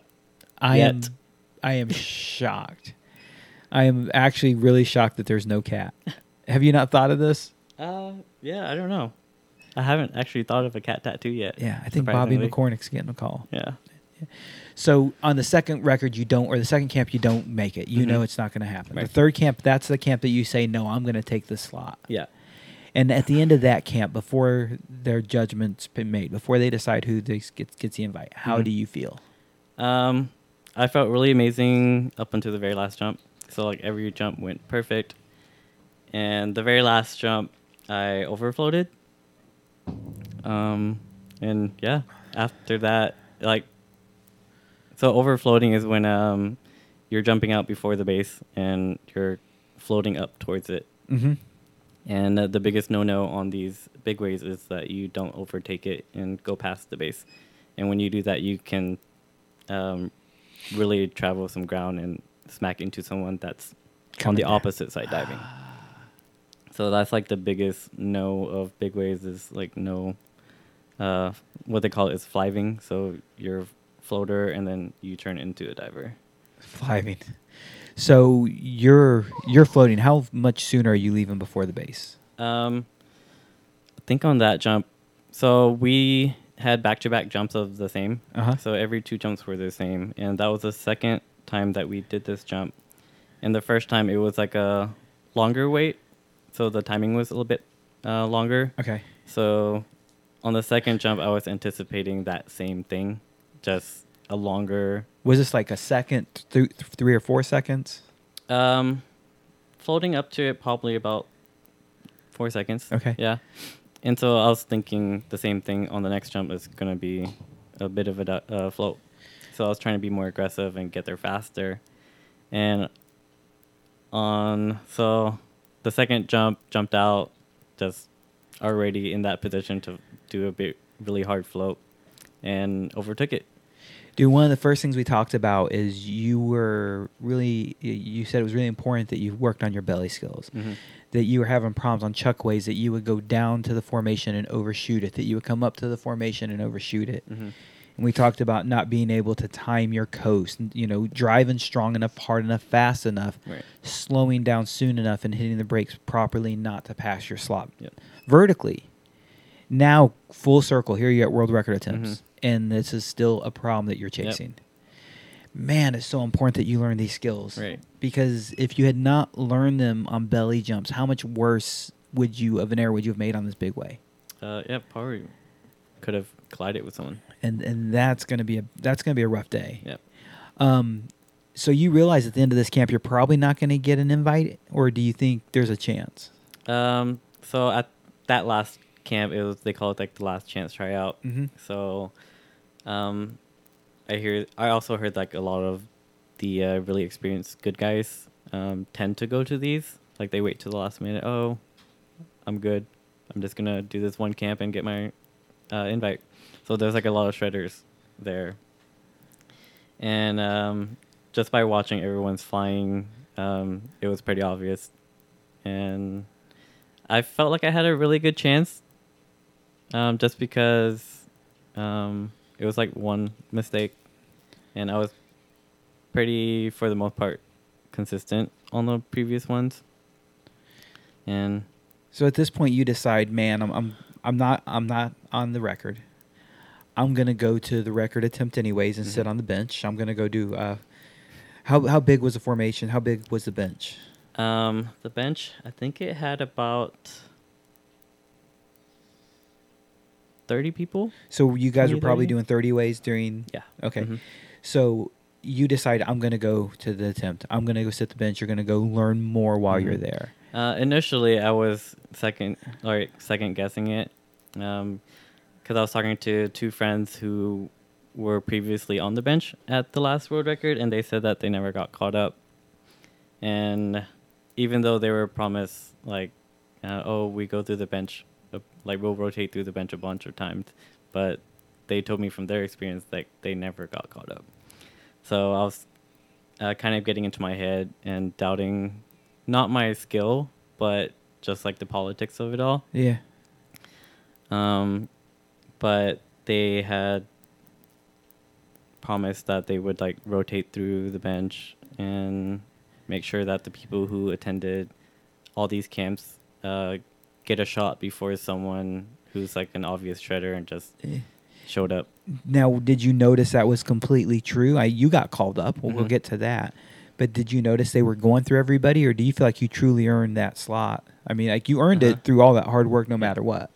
But did you get called up because it was your turn to get called up, or because you did something during the uh, during the bench jumps that stood out? Uh, I think it was a little bit of both. Yeah. Um, so throughout the cutting process, they ended up putting people back on who were previously cut. So instead of going through the bench, they um, brought the people, some people back up who were already on there originally. So at that point, it was the first day, at the end of the first day, and I saw that happening and was like, well, maybe this is it. Um, if they're already going back to the people who were previously cut rather than like a new person on the bench. So, So when did you decide that you were going to go to the camp to, to the to the final attempt? Was that after the third camp, or was that sometime earlier on, saying, "No matter what happens, I'm going to this attempt, whether I'm Mhm. on the world record or on the bench"? right. Um, so after the third camp, um, I again was talking to two friends who said that they weren't gonna, that they never got caught up. Okay. and so I felt like that might happen to me. And some people were saying, um, "You're just going to be on the bench and not get caught up, and all you're doing is basically funding the record or whatever." Because like you have to pay a registration fee and everything, even if you're on the Yeah, bench. you're paying for the organizers said and done. Yeah. There are organizers there.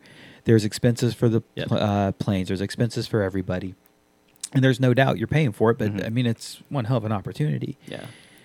You you went now you real now you get called up. How far into the first of all the record attempt was horrible weather wise. Mhm. You guys got shat on. I Yeah, think there were several sure. days of full blown out weather. Yeah. Um, when how many full days of jumping happened? Um, actual full days. Um, so that Monday, Tuesday, and I think half of Wednesday, and then back again half of Friday, Yeah. or I think it was all day Friday actually. And even the days that you mentioned, there were some spotty spotty days. There were some weather Mhm. holds. Yep. At what point did you get called up off the bench? Um, I got called up at on the second day, um, around lunchtime. Um, so we did about I did about two jumps on Tuesday, the second day with the bench, and on the third jump, um, got caught up On what day was this again? Tuesday. Tuesday. Okay, cool. Sorry, just processing Mhm. everything. So you got called up pretty quickly. Uh, yeah, it didn't feel like that, but yeah, So they you, were cutting people left and right, so it felt like they went through a bunch of people before they got to me. did you get cut at all? Uh, I did not. So once you got called up off the bench, you were there, dude. hmm Obviously, achieving a world record would have been the ultimate. That would have been Mhm. that. That just would have been the shit, man. Yeah. As my dad would say, and you'd appreciate. That'd be the cat's meow. Yeah. I think my I think my main goal at that point was like just to actually get called up, and once that happened, it I felt pretty accomplished. So was there a common thing that people were getting cut for? Whether I, I, it's usually docking off level and over floating, right? Um, Was was there anything that that you saw more than anything else? Uh, so there's people hitting other people. Um, one person actually hit a camera guy on accident and got cut for that. What? Yeah, even though it was an accident. And then you'll get cut for going to the wrong slot. So, um, one group or like one pod, they went to the wrong place in the formation. And yeah, so more The than whole just pod? levels. hmm So the whole pod got cut. They were following each other in, and yeah. so the whole pod got cut, right? Yep. hmm So recently, I did Roll's Big Way Camp, and one of the things that he talked about importance was a sight picture of uh, a no, like have a person in the base at your sight picture, so you know Mhm. you're on your radial. Right.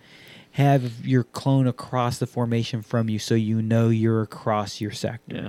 and know who you're following. And he actually made the guy in the base my first clue. So Mhm. if the the whole thing lined up wrong, if all those people in that pod would have lined up right, except for that first stinger, you think Yeah. they would have not got cut? Um, hard to say. Yeah. And was there supposed to be other people in that in that area in that sector? Yeah, so like there was people building behind them or on them, so I'm not sure exactly what was going through their minds when they, They were making up a new pod in front of them. formation now. Yeah, Breakoff gets interesting at this point, yeah. Dude. So you've accomplished a lot, man. You've you've gone through a lot. What is what stands out in that journey to you the most? Hmm. Um. Obvi- po- obviously the record. Yeah. The record has to. It did by Right. far has got to be the, the highlight. But was there any part of the journey? Was there any friendships that built Mhm. in? Any experiences of life changing? Yeah. Um. Tons of friends like my friend uh, Jasmine that I met, Jasmine Martinez, and Uh, Where'd you meet her, if I if I might ask? I- China. Can't you tell by the name? I actually met her. Yes, Martinez. It's uh, Oh, Jasmine. I was going traditional with the rice. traditional Chinese. So Jasmine, a couple years ago, f- flew down here for a Roan camp, Roan Brothers camp, and that's where we met. Um, we had gotten dinner with the Roan Brothers, and yeah. So I met her a couple years ago, tunnel, learning how to fly in the tunnel. Yeah.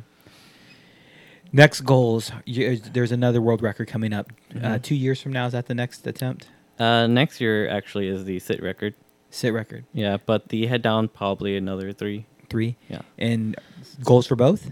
Um, for the head down record, yes. Uh-huh. For the sit record, not so much. Just not interested or don't have the skill set? Don't have the skill set. Would you be interested in developing the skill set or just Um, yeah, I've been trying. Okay. Um, like my last couple jumps were a little sit flying action. So why not go for it? Um, just because the first or like this whole experience with this world record was very stressful, and uh, spending lots of money and Okay. traveling. Recovery, Yeah, emotional and financial recovery. emotionally too. Yeah. Yeah, there's there's no doubt Val uh, trained on teams for a few years. Um, people who do world record attempts, there's commonly uh, that, especially early on, hmm that that sticker price, that that, that sticker uh, that sticker shock, Yeah. and then the emotional wear and tear. All right. Um, yeah, I want to talk about one other thing, and I'm really, really shamelessly at the same time going to plug the film festival. Uh-huh. Um, last year, your entry to the film festival was off the fucking hook. Um, September 20th is a week and a half from now. Sitting in front of us are two Aries 2s. Is one of those Aries 2s right here, Jimmy? Right here. Oh. Are one of those Aries 2s going to be yours? Is my question. Yes.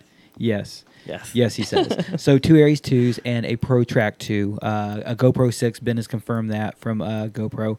We have all sorts of cool prizes. Uh, the film festival, October 20th. Nick, I need your help. Hit me. I need people to figure this out. I've worked with Jay Daniel. We've figured out some street taco options. In other words, just some tacos where you can throw some chicken and or uh, brisket and whatever toppings you want on it, kind of like a uh, Subway style or Chipotle style. Um, not too crazy, not too fancy, but three bucks a taco. And if you've ever had his food, he does good food. hmm Very good. We got to find out what kind of interest there is in this because if there's enough interest, I want to do it.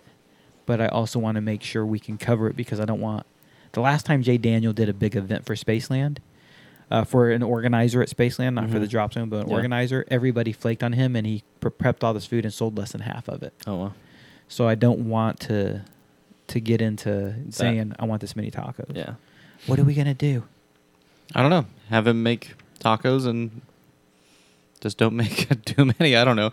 Last last year, I don't know how many people were there, but there were a lot, right? Between Yeah, seventy and, and- eighty. and we- That's a good amount. We ate all the pizza, all the treats, all the everything. well, just you- popcorn. if we you did have- pizza for karaoke night. Oh, it's karaoke night. Yeah, I've Yeah. got those two conflated. Um, yeah, I don't know. You put a bunch of skydivers in a small room at night, and there's alcohol. You're gonna eat your tacos, my friend. 150 tacos. I don't know. You can't I ask need- me to math tacos for a I need help. mystery number. I need to Yeah, see. that's That's hard. where I'm at because I, I okay. We'll talk about Just this later. don't make a don't make a thousand of them.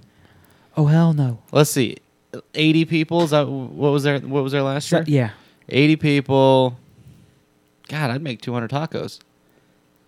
But you guys are both Asian. Your math skills should be better than mine. I don't know. Well, I'm just thinking 200 tacos because if this doesn't work, I'm, whatever I tell Jay Daniel, I'm going to cover if people don't eat it because I'm not going to put this guy out. We're making a six hundred dollar upfront taco investment. That's what you're telling me. That- well, I am. So I am. I'm really. I got people. If you're interested in having these tacos, Jimmy, find out. Yep. Ask your friends at the drop zone this weekend. Tell people to let me know. I have a poll on Gravity Labs Facebook page or something. Um, please let me know if you guys want these fucking tacos or not because I'd love to get Jay Daniel to make them. Two hundred dollars. Uh, they're three dollars a piece. I'm not paying for them. If you want to pay for them, please help me out. Matter of fact, if someone pays for half of it, I'll pay for the other half. um, Jimmy, you Yeah. know, okay.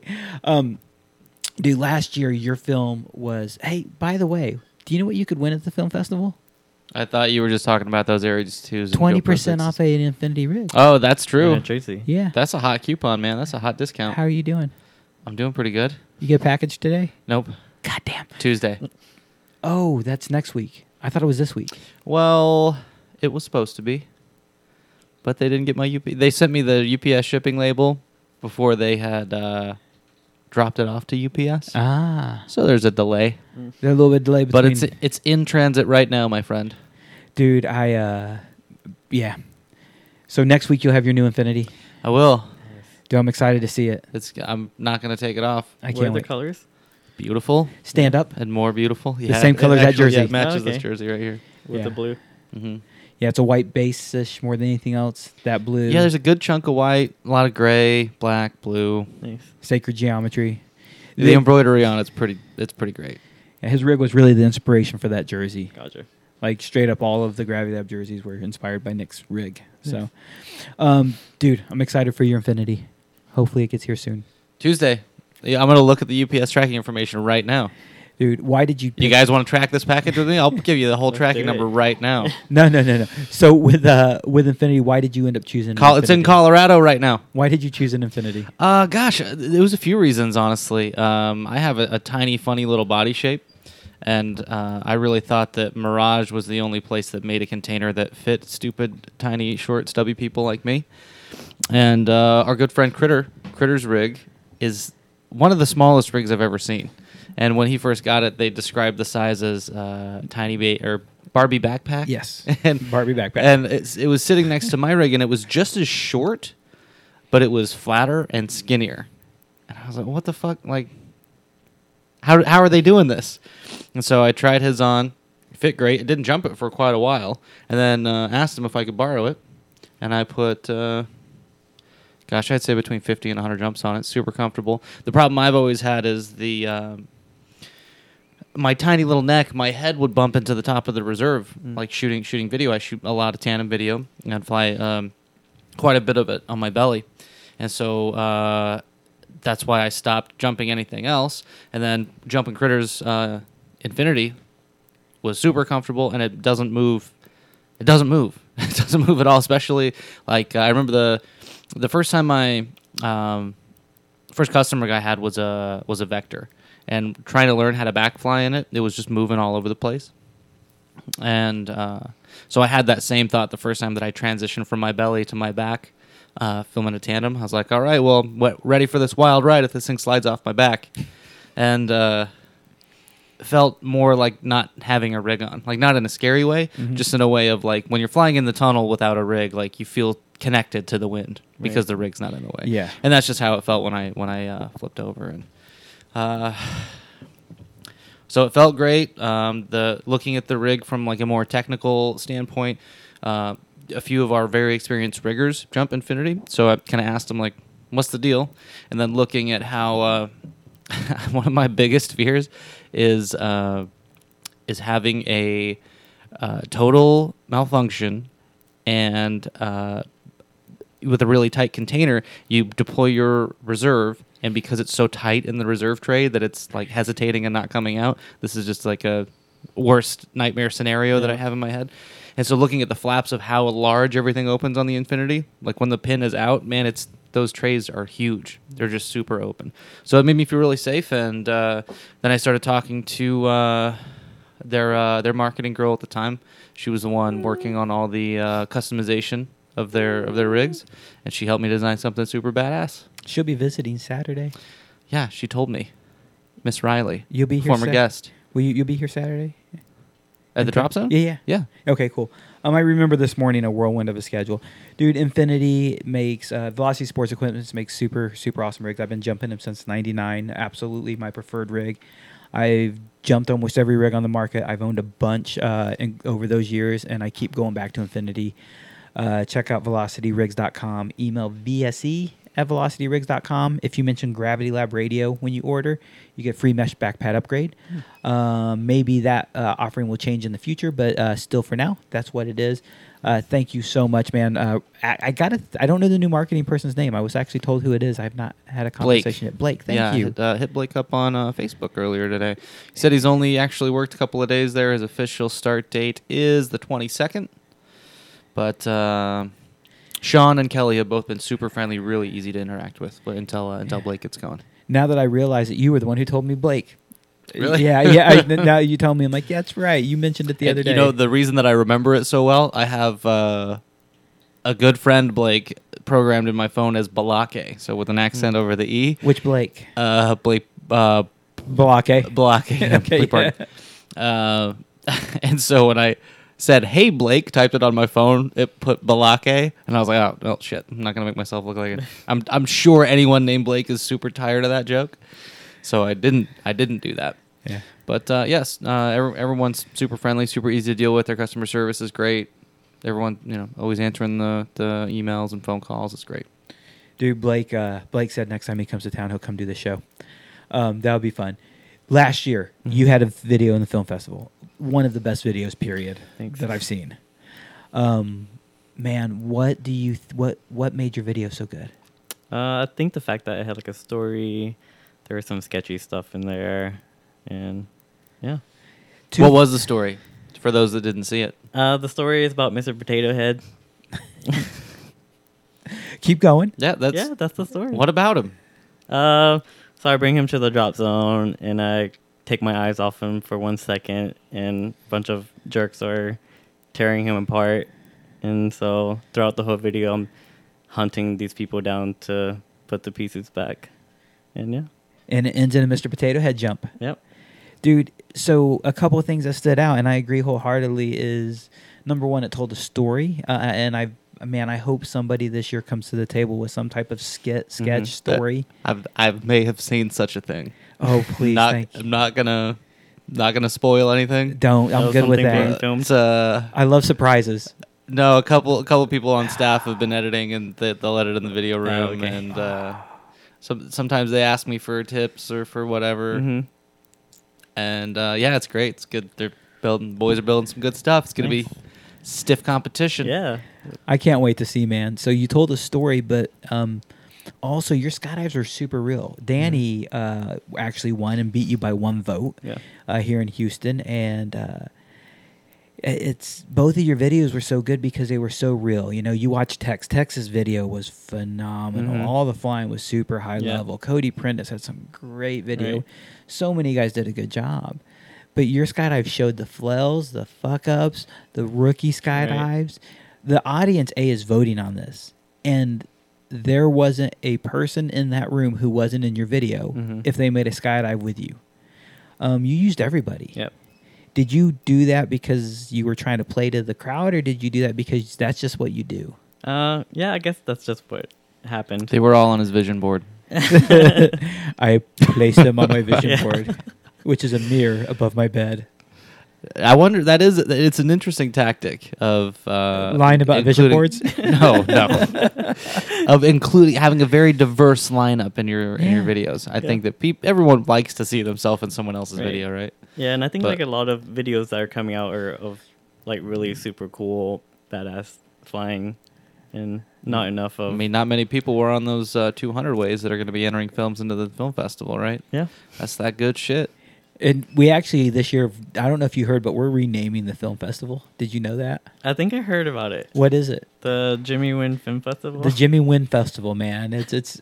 I think there were twelve videos last year, and you were in Mhm. eleven of them Yeah. because you weren't in the one of Scott Latness falling off a plane. yeah, Um, other than that, you made almost everybody's video. that video was pretty funny. That was entertaining, man. Uh, dude, Scott watched that video. I was standing with him towards the end. He's like, "Holy shit! I didn't realize what people were really doing." And I start, I start with him at the beginning, the very beginning. He saw two or three videos and went, Yeah. "Oh God, what did I just get myself into?" I didn't realize that's what this was. This Yeah. was. He thought it was a lot of short. He was also clips. the only person who had shared his video online before the film festival, Yeah, I had. which I think that is before. uh, is part of the the rules now. Anything that's been did we make that part of the rules? It, it, it's been the spoken statement. Well, it's not in writing. we'll put it it'll be on- in writing next year. Yeah, we'll put it on the poster next year. Yeah, next year it'll be all in writing because man, it's a part of the fun of it is kicking over my drink under my feet. But I mean, it's nine days away the film festival. No shit. So if you have a video for the film festival, don't f- put it on the internet yet. Just Yeah. wait nine more days. Unless It's you have a really waiting. cool trailer if, like if- Patty. If you don't have a video for the film festival, you got nine days to work on one. So what drives you? Why? What? What put this video together for you? Um, that video, I don't know. It just happened. Like it I, just I want to ask some more questions to hopefully get more people to, to put together and edit. Uh, Yeah. How, how much uh, experience did you have editing video before this? Um, before this, in high school, I would do a couple home videos, like really, Whoa. really. Well, no, not that kind of home videos, but just like, a, so like one video I did with my friends, we were doing a parody of the Maury Show, and And you were not the father? yeah, that type of thing. Yeah. Okay. So it, we would like film little skits here and there, and I would be the one filming and editing. So I had some experience with all of that. And what uh, what editing software did you use Um, back then or no? for this last video? What did you use? Uh, for this last video, it was a mix between iMovie that comes for free on um, MacBooks and um, Final Cut Pro. So every nerd with a Mac out there, iMovie's on your computer already. Yeah, Super user friendly. Would you not agree? very. Yeah, Why did you use both? Could you have just stuck with iMovie? Um, I could have stuck with iMovie, but in Final Cut, um, a lot of like the transitions and stuff are a lot more smoother. And um, if I want to like cut half the video and do part slow mo, it does that more uh, smoother Okay. rather than in iMovie. It kind of has like that jump instead of like gradually going into um, like I, I'm, Speed. I'm with you, man. So did you do that same mix for? Is your video done? uh no, it is not. I'm actually struggling to find videos to put in there. Really? because two months ago I dropped my hard drive. That's right. Yeah, and so I never recovered any of those videos. So I've only have like two months of jumps. Maybe if you had something really unique like world Mhm. record attempts on there. Yeah, they're on there already. it's still I still need a lot more. Yeah. So Yeah. what Nick was asking, what mix are you are you doing the same again using both Final Cut and iMovie? Um, no, just mainly uh, Final Cut. Uh, I was going back to iMovie because it's more familiar and I could do things a lot faster on that, and then just like quickly import it to. How hard have you found it to learn Final Cut? Um, not that hard. No. No. It's it's definitely a lot more intimidating and a lot more powerful than I can ever use. Yeah. I well, watched, I also had like an idea of how it worked. yeah.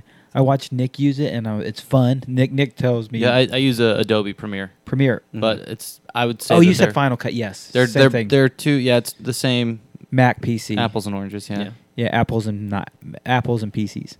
Um, they're very similar, and uh, I use Premiere. Sorry, thank you, Nick. Adobe Premiere, and uh, dude, it's not that hard to learn to use at a basic level. Yep. It really isn't.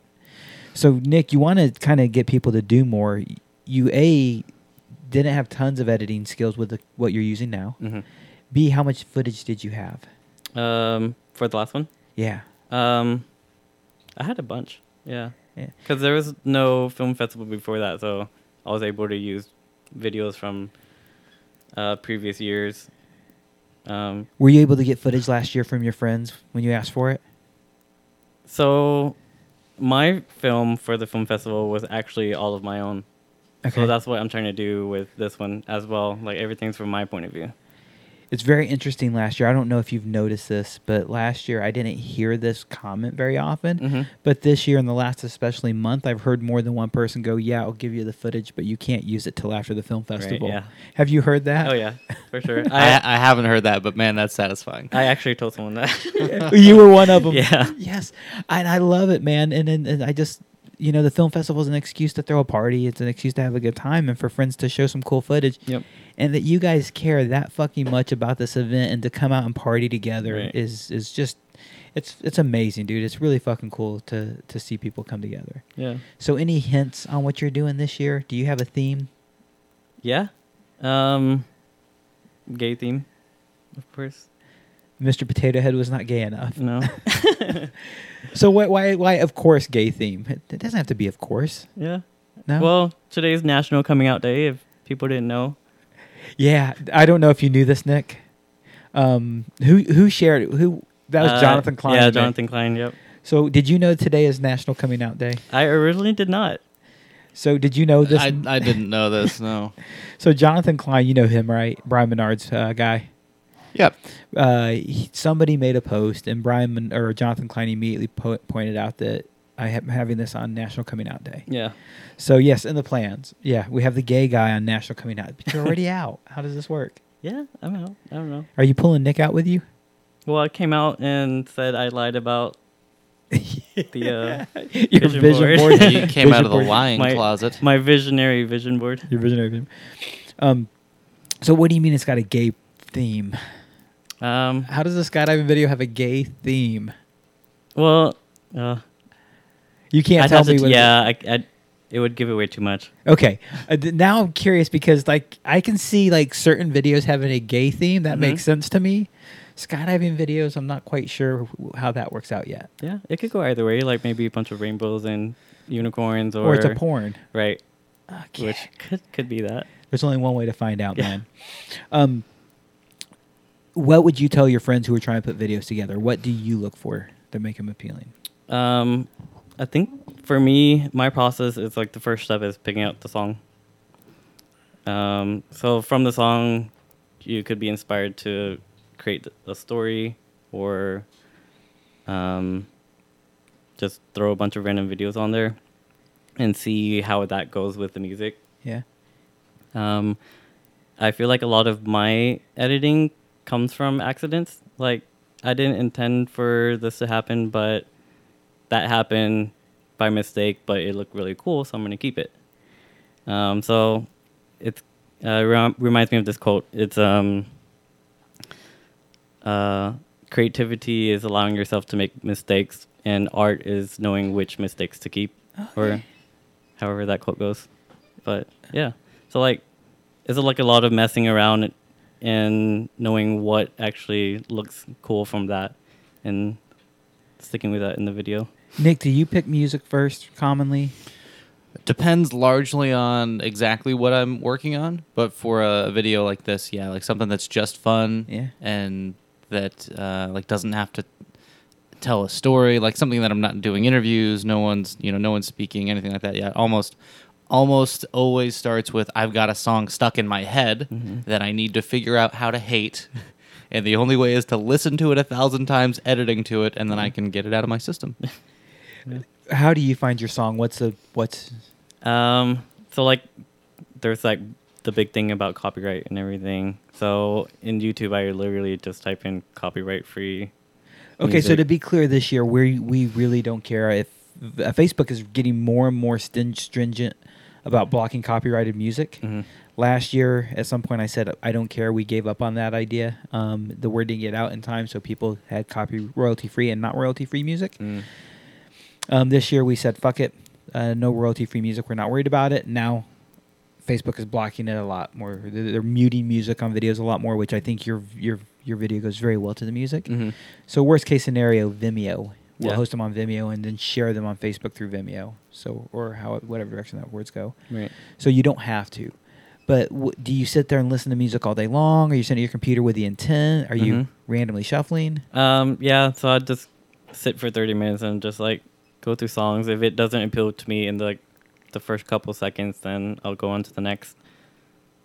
And so you sit down with the intent of going through music, just trying to find Yep. it. hmm And at some point, you go, man, this song is speaking to me. Yeah. Now I'm going to start putting a video together. Yeah. How often do you change that song? Like, okay, I started the video. Fuck it, this song is wrong. I need a new song. I actually did that on Friday.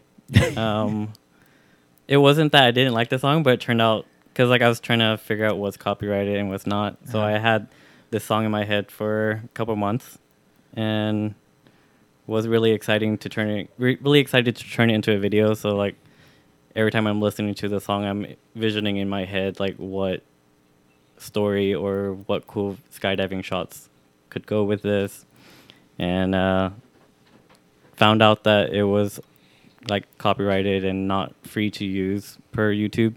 So spent most of uh, Friday evening just listening to music, trying to find another fit. And it, Nick, how often do you change songs in an edit? Mm, not often, but it certainly happens. Yeah. Like the film festival promotion video, uh, I started with a different song. Dude, that I love the way you started that video with Bruce Buffer. that was. You remember that conversation, right? I I thought you'd catch it. Do you remember who it was? Um, man, I'm lost. It was uh, Mr. John Walker. We had that conversation. Which talking conver- talking about it like I I brought up if I ever had all this money, I'm gonna bring Bruce Buffer in to start the show. Okay. Uh, no, no, I did. I now. I remember Well, now. maybe people who care about the podcast will notice. I, dude, maybe Andreas will notice. Man, that that boy notices a little few extra things. That was the guy last week who busted on my AC working. yeah, that's the same guy tuned up your car, right? Uh, dude, the same guy who made it look good and shiny, dude. Andreas. Um, How's that holding up? Dude, ah, man, my car looks so dirty right now because it hasn't been washed in two months, and you still say it looks really clean. It, it, it's unbelievable what ceramic coating will do to a fucking car. Nice. Highly recommend it, man. I uh, wanted to get a detailed job from him while I was in uh, San Marcos because he does mobile detailing. Come to me, uh, clean, wash, do everything to my car mobile. Um, Nice. I was just going to be parked in a dirt parking lot for a week and a half, and I'm like, I'm not going to get my car detailed to sit Yeah. here for a week and a half in a dirt fucking parking lot. Um, so it didn't get anything done, but Andreas, uh, he does a good job. Um, dude, I got. I was asking Jimmy a question. I forgot what it was. How'd you get so damn handsome? Oh, okay. Handsome. Yeah, yeah. You think I'm handsome? Um, You're a good looking fella, yeah. song, st- song stuck I mean, in your head. I got a girlfriend. Don't take this shit the wrong way. This is the man who's rooting for it you to is take your National shirt Coming off. Out. Oh wait, wait. National Coming Out Day is not today. It's the film festival. No, it's No, it's today. today. it is. Yeah. Okay, okay. Yeah. Yeah. Well, sorry. no. yeah. Not gonna happen. Oh. Yeah. Um, so, do you get to the point where, like Nick said, that you hate the song? Um, yeah, for sure. The song you used last year's film festival, like at, when the film festival, while it was playing, Uh how did you feel about the song at that moment? Were you over it? Um, no, not yet. Yeah. Yeah, I was still excited for people to watch it, and yeah, Yeah, not tired. I think yet. it's different when people actually get to see it. This thing that you've been working on in secret for so long, and you get a like, especially at a live thing like that, you get to see people's reactions Yeah. and watch people laugh at the funny parts, and people laugh at a part that maybe you didn't even think was funny. That's Yeah. it's cool. or they don't laugh. They or, don't. oh, yeah, or a flop. So that's what I was curious about. One of the things I've been excited to ask you about tonight Mhm. is what did you do while that video was playing? Um, I was looking around. Yeah. Yeah. How much time did you look at the screen versus how much time you looked at people? Uh, probably looked at the screen. I don't know, ten percent of the time. I, I wish I could remember who it was, but somebody actually stood up and readjusted where they were standing so they could see the crowd and actually watch the Mhm. crowd more than the video. Yeah. And I, I, God, I wish I could remember who it was, but it was cool to watch. How was the crowd react? Like, did you get the reactions you expected? Oh yeah. Yeah. Um, yeah, because I had like intentionally put some funny and sketchy stuff on there. People always uh, respond to sketchy things. Yeah. And by far, man, they were always the best responses and they had the biggest claps. Um, was there anything you expected and hoped for a good response to and you got nothing? You got crickets. Um, not that I can remember. No. Nick, who did you vote for last year in the film festival? I could never say such a thing. It's If- confidential. You tell people who you vote for. If he if he would have voted for you, Jimmy, you would Yeah. have won. Yeah? You lost because of Nick Lott. There Oh. you go. It's not true. You lost. It is true. I did vote for Danny's video, only because I I really expected your video to win. Yeah. I really did, and uh, I just liked that Danny's video was was really good and had put been put together by someone who couldn't carry a camera yet. Right. Just like yeah, like one of yeah. the, the first. I don't think she was having a camera that at that time. Huh? no, she, had wasn't. a dr- hundred jumps. Wow. But uh, when so my interest in film festival started back in Utah. Mhm. Every January, there's a film festival in Mesquite, Nevada, Skydive Mesquite, where uh, people from the Utah drop zones go down. Other local people from uh, Skydive Mesquite, and it's um, called the Blue Skies Boogie. It's a memorial boogie, Mhm. and uh, we, there's a film festival there every year. And this was my first exposure to skydive film festivals. And, and most people's videos were there were only a handful, and they were pretty long. They Yeah. were like 10 or 12, 12 15 minutes. Uh, why did Just I start explaining this? videos, or were they yeah, like they're all sky. Oh, yeah, this is why. So uh, it was all skydiving videos. Oh, okay. All skydiving. Dang. And then the one that won, this may be of the first or second year that I went, but there was a video that won by a landslide Mhm. that contained six or seven seconds of skydiving in a 10 minute video. it was called something about green light, green light meaning the beer light. Uh-huh. Uh, So it was just like drunk shithead skydiver Oh. antics and shenanigans Yeah. for, for 15 minutes. And it was really funny. And uh, they won. Dude, I and so that's that's what I liked about Danny's videos that it was such a different thing from everybody else who had entered Right. a video based on uh, based on her connection to the footage, you know. Right. And uh, I really thought you were going to win, and I just wanted it to be cool for her. Yeah. And you were. but but uh, I I would be super surprised if your video uh, wasn't much better this year than last year, and Mhm. last year's was awesome. Yeah. Thanks. Dude, I'm super curious because a last year, what people brought to the table blew my mind. Mhm. Like you, you did an exceptional job. Again, I think you should have won. You had my vote. Nick and I are like the Republican Democrat House husband wife. Like our Uh-huh. votes just null- nullify each other. Yeah.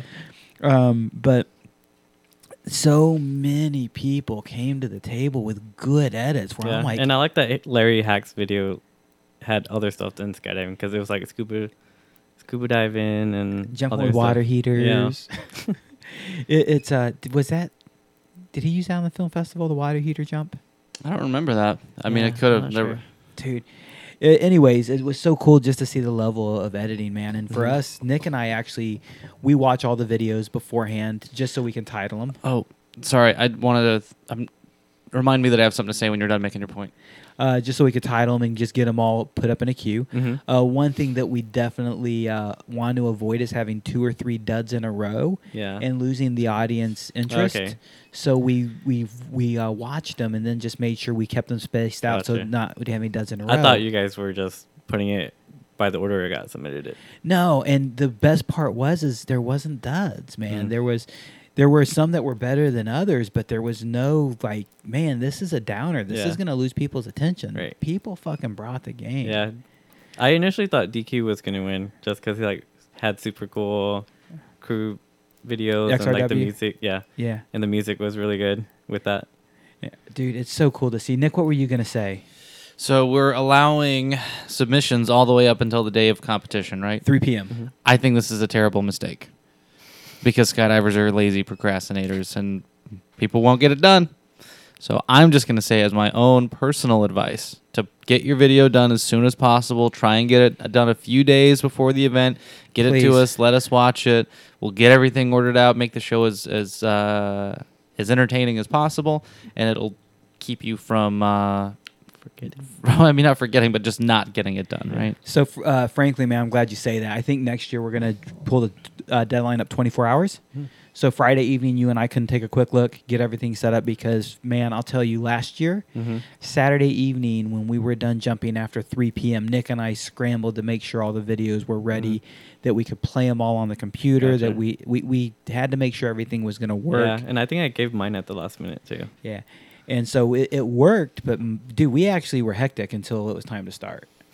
So yeah, for- I would say hectic, but we didn't have a lot of time. Like, Yeah. if we have six videos show up an hour before we're supposed to be setting things up, that's only you know half an hour, forty minutes out of our life. I mean, on a day like that, you know. Oh, I'm I being sarcastic. That's a lot of time. Okay, but but I'm just saying, uh, I would much rather not be having us have to rush to sort it out, Right. which takes away from the quality of the show and Hanging giving people out. more of a more of a chance to not get it done. So I'm just saying, hey, beat beat the deadline, have it to us as soon as possible. Uh, don't Ouch. don't show up very last second. Like we even had people last year who didn't have the highest resolution videos of or versions of their video Yeah. that are still trying to get us to them halfway through the film festival. Mm. And it's like, man, don't be that guy. Yeah. Well, No. I want to enjoy being at the film festival too. Yeah. So get your fucking shit together and finish your goddamn video. Know what you have, bring it ready. Yep. Get it to us the day before. That would be super huge. Get it to us this weekend. Jimmy, you're already behind the fucking curve. I know. dude. the last thing I want to hit, and we're really running pushing on time, man, is, is something that that amazes me about you is what you do for a living. Mm-hmm. You work at a place called MD Anderson. Yep. MD Anderson, I, I knew nothing about MD Anderson before I moved to Houston. is is world renowned for cancer Mhm. treatment. Um, what do you do for MD Anderson? Um, so my job title is a radiation therapist. Okay. Um, usually when people hear that, they automatically think of X-ray techs, people who just take your X-rays. Um, so what I basically do is I deliver radiation uh, treatments to cancer patients, and um, this is like a really high dose radiation, so not your typical little X-ray beam. So at this point, you're meeting people on a daily basis. Mhm. You're interacting with people on a daily basis that are commonly at a very, very low struggling point in their life, Yep. or at a very optimistic point in their life, depending on their approach and their Right. take. Mhm. How much does this weigh on you on a daily basis? Um, a lot, yeah. Um, yeah, because uh, normally I'm not a very social person, so just being extroverted and talking to people can be tiring. Yeah. But for some reason at work, like I'm in a very social uh, mood, I guess. So it's very easy to talk to patients, have conversations with them. Um, so by the end of the day, I'm usually very tired from all of that, and also like emotionally tired, mentally. So I have moving to Houston. I have a lot of friends who work at MD Anderson and or in cancer centers. A buddy of mine, Terry, is a scrub nurse in an OR, mhm. And it seems to me most of my friends who work in MD Anderson, who work in cancer, are some of the most bright people as far as personality, smiling, happy, Mhm. loving, and living life. Yeah. Is there something about the job that creates that, or is it the personality the job attracts? I think both. Yeah. Um, so you're not gonna treat cancer patients if you don't like care for people or like you don't have that in you. But um, every day, just like going through the halls and seeing all these sick people, um, it just makes you more appreciative of your own life. And how often do you make a, a special connection, like that next level connection with patients? all the time. Mm. Are there ones that you still talk to regularly because of? Um, some some of them follow me on Facebook and Instagram, and um, yeah, every now and then I'll uh, talk to one of them. Have you ever brought any of them out to jump? No. Um, so right now I'm trying not to tell patients I, I jump, Uh huh. uh, just because. Um, well, when we treat patients, we treat them for up to a month. So I see the same people every day for a month or two, and we build that relationship. And so at the end of their treatments is usually like a big celebration. They'll get a certificate, take photos, and ring this bell. And a lot of times patients will bring us gifts. And for a while, uh, I think it was like a couple years ago, uh, patients were putting jumps on my account at Spaceland. So I like felt really humbled by that, but I don't want like people spending money on me. So like if patients find out that oh I jump at Skydive Spaceland and they want to do something nice, and they'll get me a jump or two on my account. You just rather do it for the emotional love and, and reward. You don't care about them recognizing what you do. Mm-hmm. Man, you're such a, a humble dude. You're you're you've always back to you. You're a great guy to have around, man. Thanks. Dude, it's getting a little bit late. Mr. P is going to turn to a pumpkin. That's what the P stands for. um, tomorrow night, man, we really hope this pulls through. Uh, we're really playing this one last minute. Uh, tomorrow night, do you know what we're doing? Uh, no. We're doing a special episode. We're hoping that Mr. Norman Kent will uh, will join Oh. us on the show. So I've set up with Norm. Uh, we've talked about it more than once. He's going to be in town uh, tomorrow. Uh, we're supposed to go ahead and do Gravity Lab tomorrow night with him. I just haven't Nice. advertised it yet. Yeah. That's Um, awesome. It's all very last minute. So uh, we're supposed to do that tomorrow night. I got to get Nick in bed so he's nice and fresh for that tomorrow. It is coming out day. Mr. Wynn, Take me to bed, DJ. or lose me forever. Love you wrong time. Oh, Jimmy, Jimmy Wynn. Yeah. Jimmy I, What's you know what's funny? I just thought you were making fun of him, making fun of Jimmy for being Asian, and I was like, "Oh fuck, they're both Asian. I guess Dude, that's totally allowed." That's how my mother and father met. She's a fucking Japanese woman, while dad during Vietnam is a Marine in Japan. Uh-huh. Hi, GI. Love you long time. I just can't help but think that's how my parents met Right. because it fits the stereotype. Um, kind of creepy too. Yeah. Um, Jimmy, anything you want to share with our friends? Um, get your films ready, cause yeah, Because you're I'll- fucking I'm bringing gonna it. Be ready, yeah. Bring your films ready. You're gonna lose. Jimmy Wynn's gonna smack you down. Dude, do you know Jimmy Winsock? By the way, I think I saw you get your canopy stuck up on that windsock. yeah. I forgot all about that, dude. Yeah. I think it's like below jump 50 Oh yeah. for some reason. So they used to have like the big orange cones there in the middle of the circle Mhm. as a target. So I don't know. uh, Maybe it was because I haven't had LASIK, and I mistaken that for the actual Oh my landing God. cone. The orange cone on its side is a windsock. The really big orange cone. Yeah. On the side. Um, It wa- we were pretty high up. I got Asian- LASIK after that. Asian drivers, no survivors. it just it just works. Cool, Jimmy. Thank you so much for coming out, Mr. P. Anything else you got to share? Uh, no, I think we're good.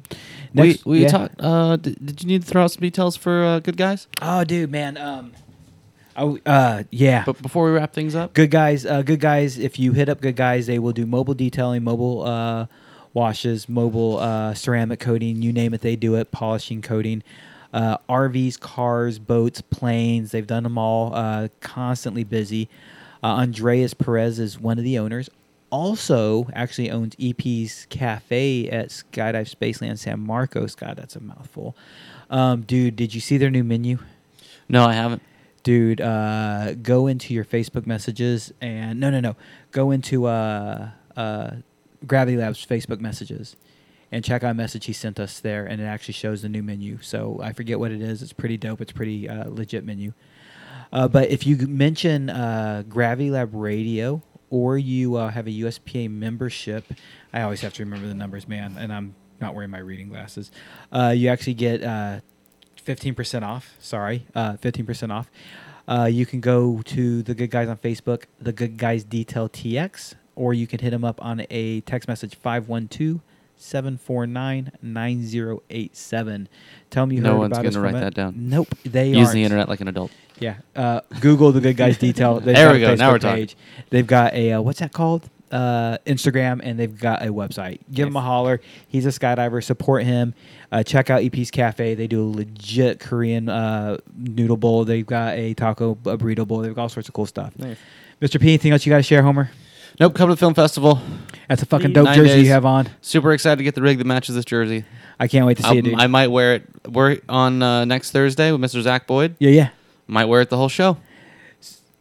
That was my, rig. My rig. Yeah. So, uh, I, I also might bring it home to cuddle with it, but uh, if the cat, if any cat, you know, there's a new cat at the drop zone. You've seen him. yeah, Yes. dude, the very controversial If- cat. Yeah, I I will murder cats. If a cat scratches my new rig, sorry, sorry, cat. Jimmy just heard you're gonna cook dinner. That's all he understands. I will murder a cat. No, but I will be very very protective of that rig, especially with all that white on it. Man, I Mhm. got to scotch guard the shit out of that thing. dude, I've always wanted to say it. Hit my music, white boy. Oh snap! Guys and gals, thank you for listening. Thank you for joining. Thank you for hanging out with Jimmy Wind. Mr. P is trying to find the computer screen. it's been a little while. Guys and gals, Grab Lab Radio, Blue Skies, we're out of here.